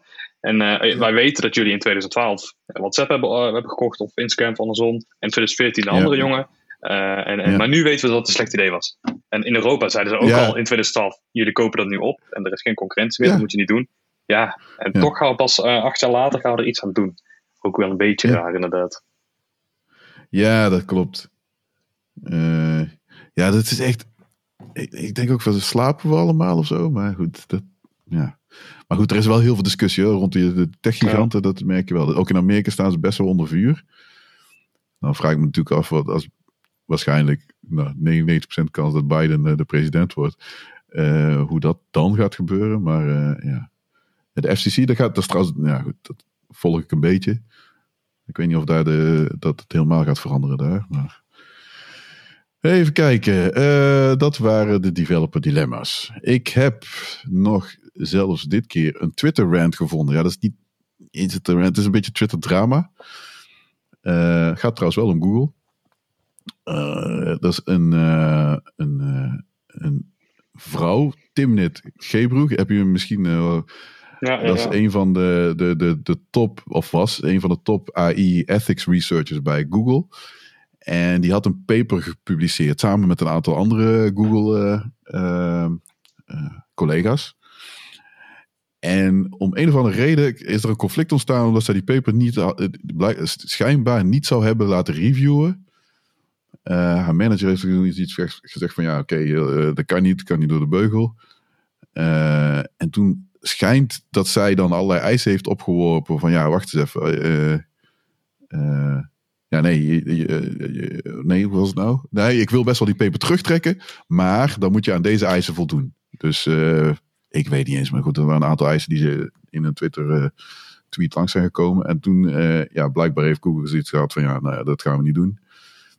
En ja, toen is uit, ja, ontslagen of zelf uit dienst gegaan. Ik weet niet meer. Dat is ook, daar is ook heel veel touwgetrek over. Want het zijn natuurlijk twee kanten van het verhaal. Google heeft een verhaal en zij heeft een verhaal. Alleen haar verhaal lijkt wat sterker te zijn. Want ze krijgt heel veel bij. Uh, uh, hoe heet dat? Er zijn heel veel mensen die staan erbij, zeg maar. En die zeggen van ja, dit klopt gewoon niet. En die paper die slaat helemaal nergens op. Want hoe kun je nou hier een punt van maken? Want het is niet heel spannend. En hij is wel gereviewd, zeg maar. Want het reviewproces zijn ze wel langs gegaan. Dus daar is een heel dubieus verhaal ontstaan. Ook, het is een zwarte vrouw. Nou, dan krijg je dat natuurlijk. In Amerika is dat heel erg uh, zwaar ja, en beladen onderwerp. Dus ja, dat, dat, vind ik wel interessant wat er dan gaat gebeuren. Want Google pretendeert, of is ook echt, dat weet ik natuurlijk niet. Ik zie dat van buiten, dus ik weet niet hoe dat echt naartoe gaat je wil echt wel die diversiteit, zeg maar. Want het, volgens mij in Amerika kom je er eigenlijk niet meer mee weg. Om, om niet iets met diversiteit te doen. Want dat wordt echt gewoon, ja, gewoon lastig. Plus, ja, ik zeg dat altijd, ik kijk het heel zakelijk. Uh, van ja, het is gewoon een pool van mensen. dus als jij in Amerika, weet ik veel, er wonen 50 miljoen zwarte mensen of zo. Op de 300 miljoen. Ja, dan je sluit gewoon 50 miljoen mensen uit. Maar er zijn ook in die, onder die 50 miljoen zitten ook 50 miljoen potentieel softwareontwikkelaars die geniale zijn. Als je dan dat niet, als je hun niet in, in, include, zeg maar, ja, dan mis je mis je, ja. Dus, dus vanuit een zakelijk opzicht, en dat is heel zakelijk natuurlijk. Ja, dan is het gewoon ook niet slim om dat te doen. En dat, dat, ik denk dat dat besef ook bij Google, over Google in principe draait alles op cijfertjes. Die, die zien gewoon van, wacht even, dit is gewoon niet handig. Dus we moeten er iets aan doen. Maar ja, die cultuur moet echt wel veranderen. Uh, dus, maar uh, hebben jullie daar iets van meegekregen? Want ja, ik zag jou knikken, Kevin. Uh, heb je die tweets gezien? Ja, ik zit, ik zit sowieso ook wel op Twitter inderdaad. Ik gebruik dat eigenlijk alleen maar om, om tech te volgen. En dan komt het ja. spreken vaak ook alleen maar uit Amerika. ja, en dan, dan zie je dat ook meekomen. En enerzijds, inhoudelijk heb ik er niet heel veel van gevolgd. Dus ik, ik weet ook niet hoe dat, wat dan precies de, die, die claims zijn, hè, die ze dan terugmaakt naar Google. Maar ik vind het wel eng als je kijkt dat, dat een, een gigant als Google uh, zo'n vrouw ontslaat of dat die, dat die vertrekt. Maar dat zij wel heel erg met, met die ethiciteit bezig is. En, en AI, dat is wel eng. Want wat, hoeveel blijven er nog over die, die tegen, het, uh, tegen de, de, de, foute kant heen werken, zeg maar. Dat is wel gevaarlijk. Ja, want er, ja, blijven er steeds minder Ja. over. En als je dezelfde mensen in een groep zet, zul je altijd hetzelfde beeld krijgen. En dat is Ja, ja. Ja, die discussie die ontstaat natuurlijk. Want er was toen ook, ook dat, dat Twitter-algoritme, zeg maar, dat, dat, ja, dat er, er is wat over te zeggen. Dus stel dat je een plaatje hebt waar eh, een blank iemand op staat en zwart iemand. En dat dan krijg je die, die thumbnail, zeg maar, of die, die preview. Die geeft dan blijkbaar nu biased meestal een blank persoon, laat hij dan zien. Maar, nou goed, dan zeggen ze van oké, maar dat is niet per se, het is niet letterlijk geprogrammeerd van hé, hey, blanke man, vrouw moet getoond worden en zwarte niet. Nee, het is meer omdat dan sla schijnbaar dat vanwege het contrast krijg je dat. En dan zeggen ze ja, oké, dat zal wel, maar je had er rekening mee kunnen houden, want hè, had je dat eh, moeten kijken. En, en dat is dan om dan misschien je, je ontwikkelaars niet zo divers zijn en dat ze de test niet gedaan hebben met zwarte mensen of whatever. Dus dat, dat soort dingetjes, ja, ik, ik, ik vind dat te ver om daar heel veel hijs over te maken. Want het is tegenwoordig met alles. Weet je, eh, meteen wordt alles opgeblazen.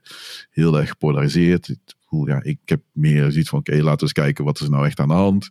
Wat doen we daaraan en wat, hoe gaan we dit nou verbeteren? En nu, en het is al heel snel, ja, maar het is een racistisch algoritme. En we moeten er iets aan doen. En ja, dat, en- ja weet je, het is, het is niet meer, eh, hoe zeg dat, heel redelijk meer. Dat, dat vind ik wel jammer.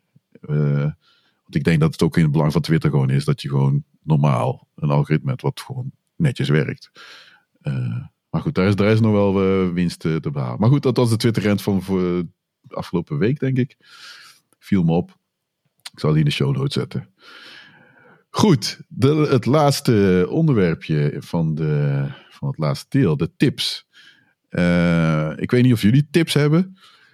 Ik heb er dit keer twee. Zijn niet, niet helemaal heel nieuw, maar zijn in ieder geval twee tips. Ik heb drie. Eh, dan begin jij.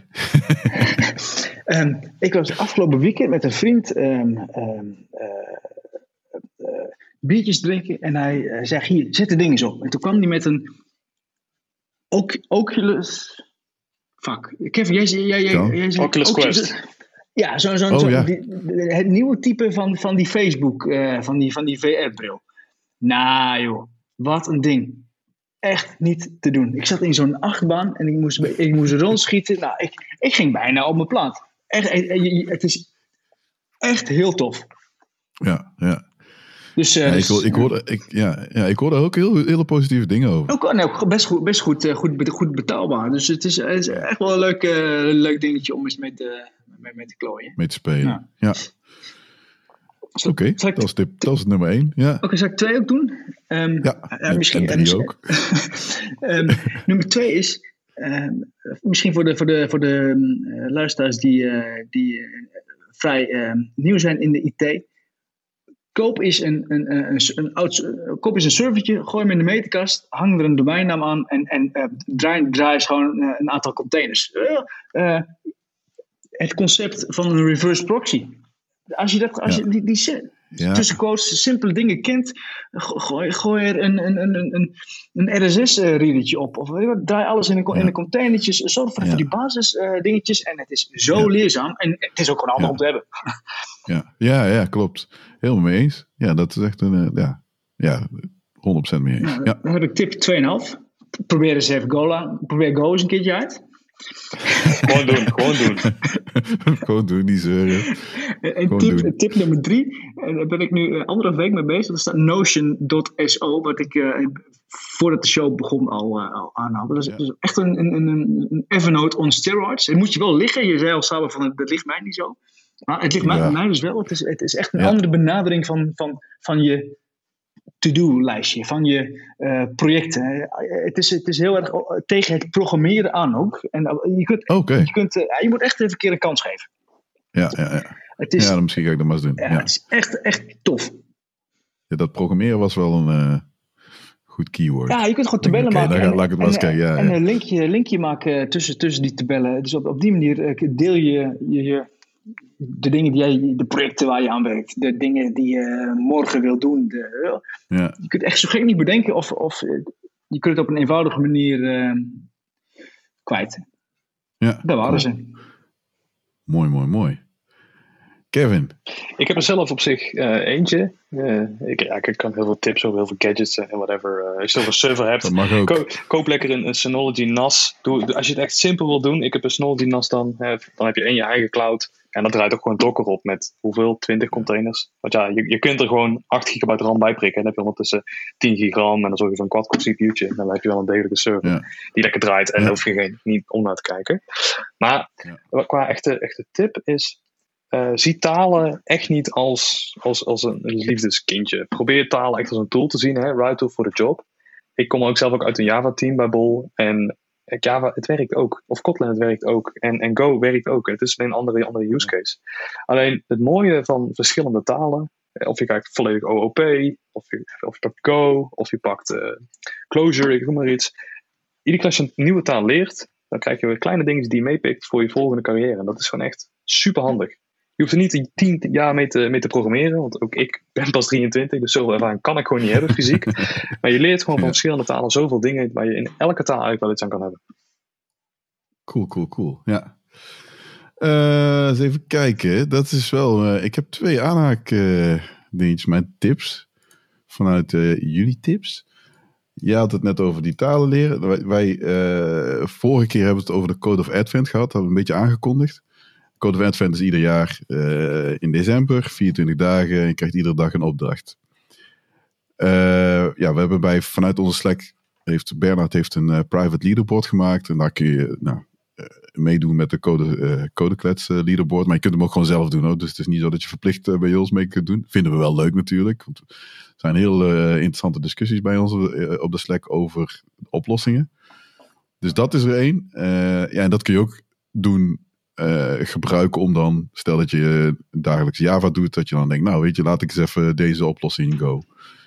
En, je kunt er afkijken, want er zijn allerlei mensen met re repositories, Git repositories, die, uh, GitHub repositories, waar ze hun oplossing hebben staan. Nou, ik kan heel stoer zijn.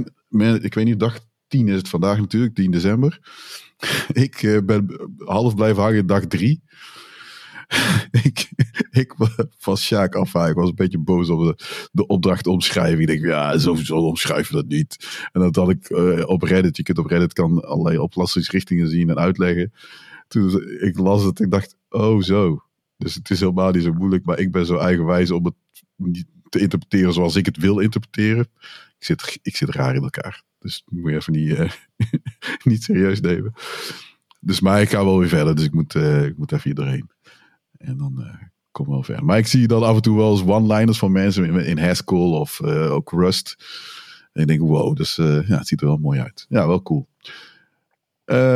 dat is dus de tip, Code of Advent. En de andere sluit een beetje aan op die, kijken, je eigen server thuis. Bouw je eigen PC. En ja, sommige mensen, ik denk voor onze generatie, dat is, iedereen heeft het wel een keer gedaan. Ja, ja. En misschien heb jij het ook gedaan, of eh, Kevin. Ik heb er ondertussen al vier gemaakt, denk ik. ik. Eh, ik was altijd de guy to go. Dus dan ga je naar andere mensen, ja, naar neefjes, ja. familie. Dan ga je de Lego-doos in elkaar zetten. Ja, terwijl vroeger was het voor ons allemaal op school. Dus ja, iedereen deed dat. En het was niet eens van, als je het niet deed, dan was het de uitzondering. Terwijl nu hoor je echt van, hè, PC-bouw, maar oh, kun, je, kun jij dat niet doen? Of, of kun je mij helpen met uh, die dingen in elkaar zetten? Terwijl ik denk, oké, okay, maar dat is toch gewoon een basic skill. Maar doe dat een keer. Het is helemaal niet spannend.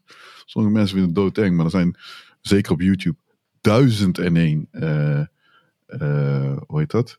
Voorbeelden te vinden. Ik heb vandaag, ik weet niet voor de kennis, ik heb deze binnengekregen. Oh, de AMD Ryzen.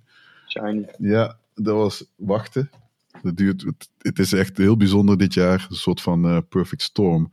Met de lancering van de, de Xbox, PlayStation, nieuwe GPU's van Nvidia, nieuwe GPU van AMD en uh, nieuwe CPU's. Dus TSMC die heeft druk. Blijkbaar is dat. Ik denk dat daar ons een beetje een bottleneck is ontstaan. En iedereen werkt thuis.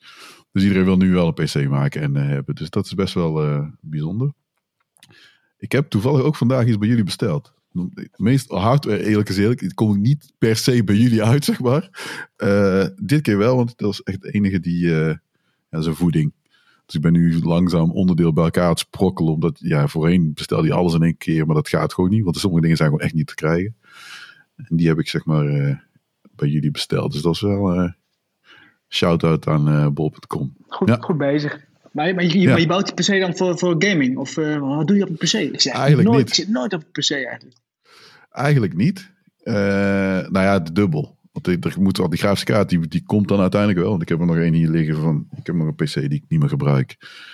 Dat is een heel oude grafische kaart zit erin. Dus die gaat er in eerste instantie in. Want alleen dat ding die kan niet eens 4K uh, op mijn monitor uh, toveren. Dus dat, dat gaat er niet worden. Dat is vooral voor development. Want ik heb nu mijn Mac zeg maar. Het is heel raar trouwens. Ik ben uh, bij Aviva ben ik eigenlijk de enige .netter. Ja, dat ik zeker met een Mac. Ik vind Mac gewoon super fijn. Uh, en ik wilde toen ook, maar dat was in het begin nog. Docker was op Windows nog niet heel erg uh, fancy fancy. En dat kon op Mac wel. En, en bijvoorbeeld apps, zeg maar, kun je dan wel op een Mac doen en niet op een Windows machine. Dus ik vond het heel fijn om die flexibiliteit te hebben. Want je kunt in principe Windows gewoon heel goed virtualiseren. Ja. Met VMware of Parallels. Dus zo werkte ik altijd. En nou, je merkt gewoon dat dit ding, dit beestje begint echt heel snel. Het maakt niet uit wat ik doe, maar het begint lawaai te maken. Hij trekt het allemaal net. Alleen, uh, ik heb deze nu vijf jaar. Ik wilde zeg maar die, die Mac met die stomme toetsenbord, die wil ik niet. Dus toen die 16 inch kwam, dacht ik van ja, dat is wel interessant. Degene die ik wil, die is wel belachelijk duur. Alleen nu komt de M1 aan. En dit is wel een raar moment. Want ik weet dus nu echt letterlijk niet wat ik moet gaan doen. Moet ik nou wachten tot de MacBook Pro 16 inch komt met die M1? Of moet ik gewoon een uh, Windows machine hebben? Maar om eigenlijk mijn tijd soort van uit te zitten, wil ik ook sowieso een, een, een development machine hebben, zeg maar. Uh, die ik gewoon hier heb staan. Want ik zit, ja, ik werk 99% van de wacht, 100% van de tijd werk ik thuis. Dus waarom zou ik een laptop hebben? Dus ik kan beter een desktop nemen die gewoon ja, voor meer, veel minder geld gewoon beter performt. Dan heb ik die en dan kan ik daar een soort van mijn tijd uitzingen, zeg maar. Totdat ik de, de, de, de, de rook opgeklaard is en dat we weten wat die M1 of M1X of zo gaat doen met een, uh, uh, een nieuwe MacBook. En eventueel ook wat, wat, wat, wat er nog niet bekend is, hoe gaat emulatie werken? Dat is, dat is nog onduidelijk. Uh, er is, ja, Windows heeft wel een ARM-versie, zeg maar, maar die, hebben ze nog, die licentie uh, staat er nog niet toe dat je die virtualiseert. Uh, ah, okay. Dus dat is nog een ding. Dus dat, dat is wel zo. Het is wel zo dat .NET inmiddels ook cross-platform is, dus je kunt dat ook gewoon native op een Mac draaien. Ja, precies.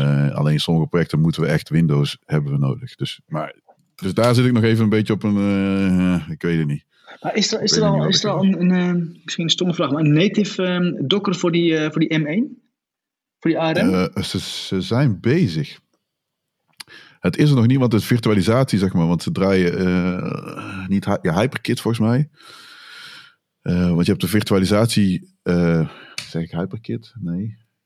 Nou, whatever. De, de, de virtualisatie die nodig is, zeg maar, om Linux eigenlijk te draaien. Je draait gewoon een Linux host. En vanuit daar draai je je Docker containers dat is volgens mij nog niet. Is uh, nog niet? Nou, oké, okay, maar dan heb je daar toch gelijk een keuze. Ja, wat ze wel. Uh, ja, precies. Je kunt, ja. Wat ze, ze wel, wel doen bezig, nu, hoor, is dat ze inderdaad. De gasten van Docker zijn er heel hard mee bezig, want dat is natuurlijk wel een selling point. Ja. Wat je kan doen, is de, de Docker Daemon ergens anders draaien. Vanuit je eigen computer, de, de M1 laptop, verbinden met die Docker Daemon. Dus dan ring je je Docker containers gewoon lekker remote. It works. Ja, ja. ja, klopt. Ja, ja, dat is waar. Ja. het gaat wel. Dan gebruik je hem echt client server als het ware. Ja, dus Docker, uh, dus, ja, dat, dat is wel waar. Ja, ja dat is hm, tricky. Ja, plus degene die nu er zijn, die 13 inch en die uh, Air. Ja, de Mac Mini trouwens. Ja, zijn het nou echt developersmachines, weet je wel, maximaal 16 gig. Ja. ja, dan zeggen ze wel van ja, dat moet je anders beoordelen nu met ARM en die, die uh, on, on, on chip uh, memory. Maar ja, ik, ik nog steeds heb ik zoiets van oké, okay, je moet minimaal 32 en die neigt meer naar 64, zeg maar. Want die, ook zoals met deze, die, die gaat nu vijf jaar mee. En in principe wil ik wel ja, zorgen dat het in ieder geval redelijk toekomstbestendig is. Dus ik wacht nog heel even. Dus ik, ik hoop dat ze binnen nu een half jaar wat aankondigingen gaan doen. Dat, is ook wel, dat vind ik wel weer irritant. Daarom eh, koos ik voor Tim Cook. Gast. Laat nou even voor de. ja, precies. Nou, maar ook voor professionals. Ik geef een beetje. Kijk, ik snap best wel voor consumenten dat je een beetje geheim doet over wat de volgende iPhone is.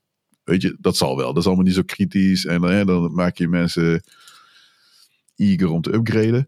Maar voor business, je wil gewoon een soort van plannen. Weet je, je wil weten van oké, okay, wat, wat, is, wat zijn nou de features over een half jaar? Want ja, ik wil, ja, ik heb hier, dit, dat doe ik zaken mee. Dit, dit is gewoon belangrijk dat ik die laptop ja. gebruik. Dus, dus, dus, geef gewoon een kijkje in de toekomst. Zeg gewoon van oké, over een half jaar komt die M1 eraan, of de M1 2, of de, de M2, of whatever. En dan kun je daar een beetje op plannen. Want het is echt heel zuur om, als je, dat gaat gebeuren. Mensen die nu een MacBook kopen, een nieuwe MacBook 16 inch. Ja, dat is, een beetje zuur als dan over een half jaar een M1 langskomt. Die gewoon, weet ik veel, een paar factor, factor 3 sneller is als het ware. Ja, dat, dat is niet heel relaxed. Maar goed, dat, uh, ja, dat is een beetje waarom ik een beetje een dubio ben. Uh, eens even kijken. Ja, dat is het eigenlijk wel. We gaan dus richting het einde breien. Dat was hem weer. Zoals altijd gaan we altijd nog wel vragen aan de luisteraars om zich te abonneren als ze dat nog niet zijn. Maar het lijkt me sterk dat je dat nog niet bent. Uh, mocht dat niet zo zijn, zoek op Codeklets in je favoriete podcastspeler. Want dat, uh, dan vind je ons eigenlijk overal wel. Uh, wil je met ons kletsen? Kom dan naar onze Slack. Dat is wel een, een tip. We gaan richting de 100 leden. Dus ja, misschien zit er wat in als je, als je de honderdste bent. Je gaat in ieder geval warm verwelkomd worden. Sowieso. Maar het is echt wel interessant. Er worden leuke discussies komen er uh, langs. Uh, ja, leuke community. Nou, dat kun je doen door gewoon rechtstreeks naar onze site te gaan, codeklets.nl. Vanuit daar kun je sowieso alle dingen, de, de, de voorgaande afleveringen zien. ons Twitter-account kun je ook daar vinden. Aapstaatje codeklets, dat is niet heel spannend. En ja, zijn er dan dingen die ik mis? Nee, eigenlijk niet. Uh, ja, dat was hem eigenlijk wel. Ik ga jullie bedanken. Graag gedaan. Dus uh, ik vond het een leuke aflevering. Ik ook, stof. Ik ben er helemaal ja, ik blij ook. mee. Dankjewel. En uh, ja, en uh, ik zie trouwens, ik, ik weet niet eens of de screenshot of jouw mooie bol.com trui erop staat. Of het logo zichtbaar is, maar dat, dat is wel een goeie. cool, cool, cool.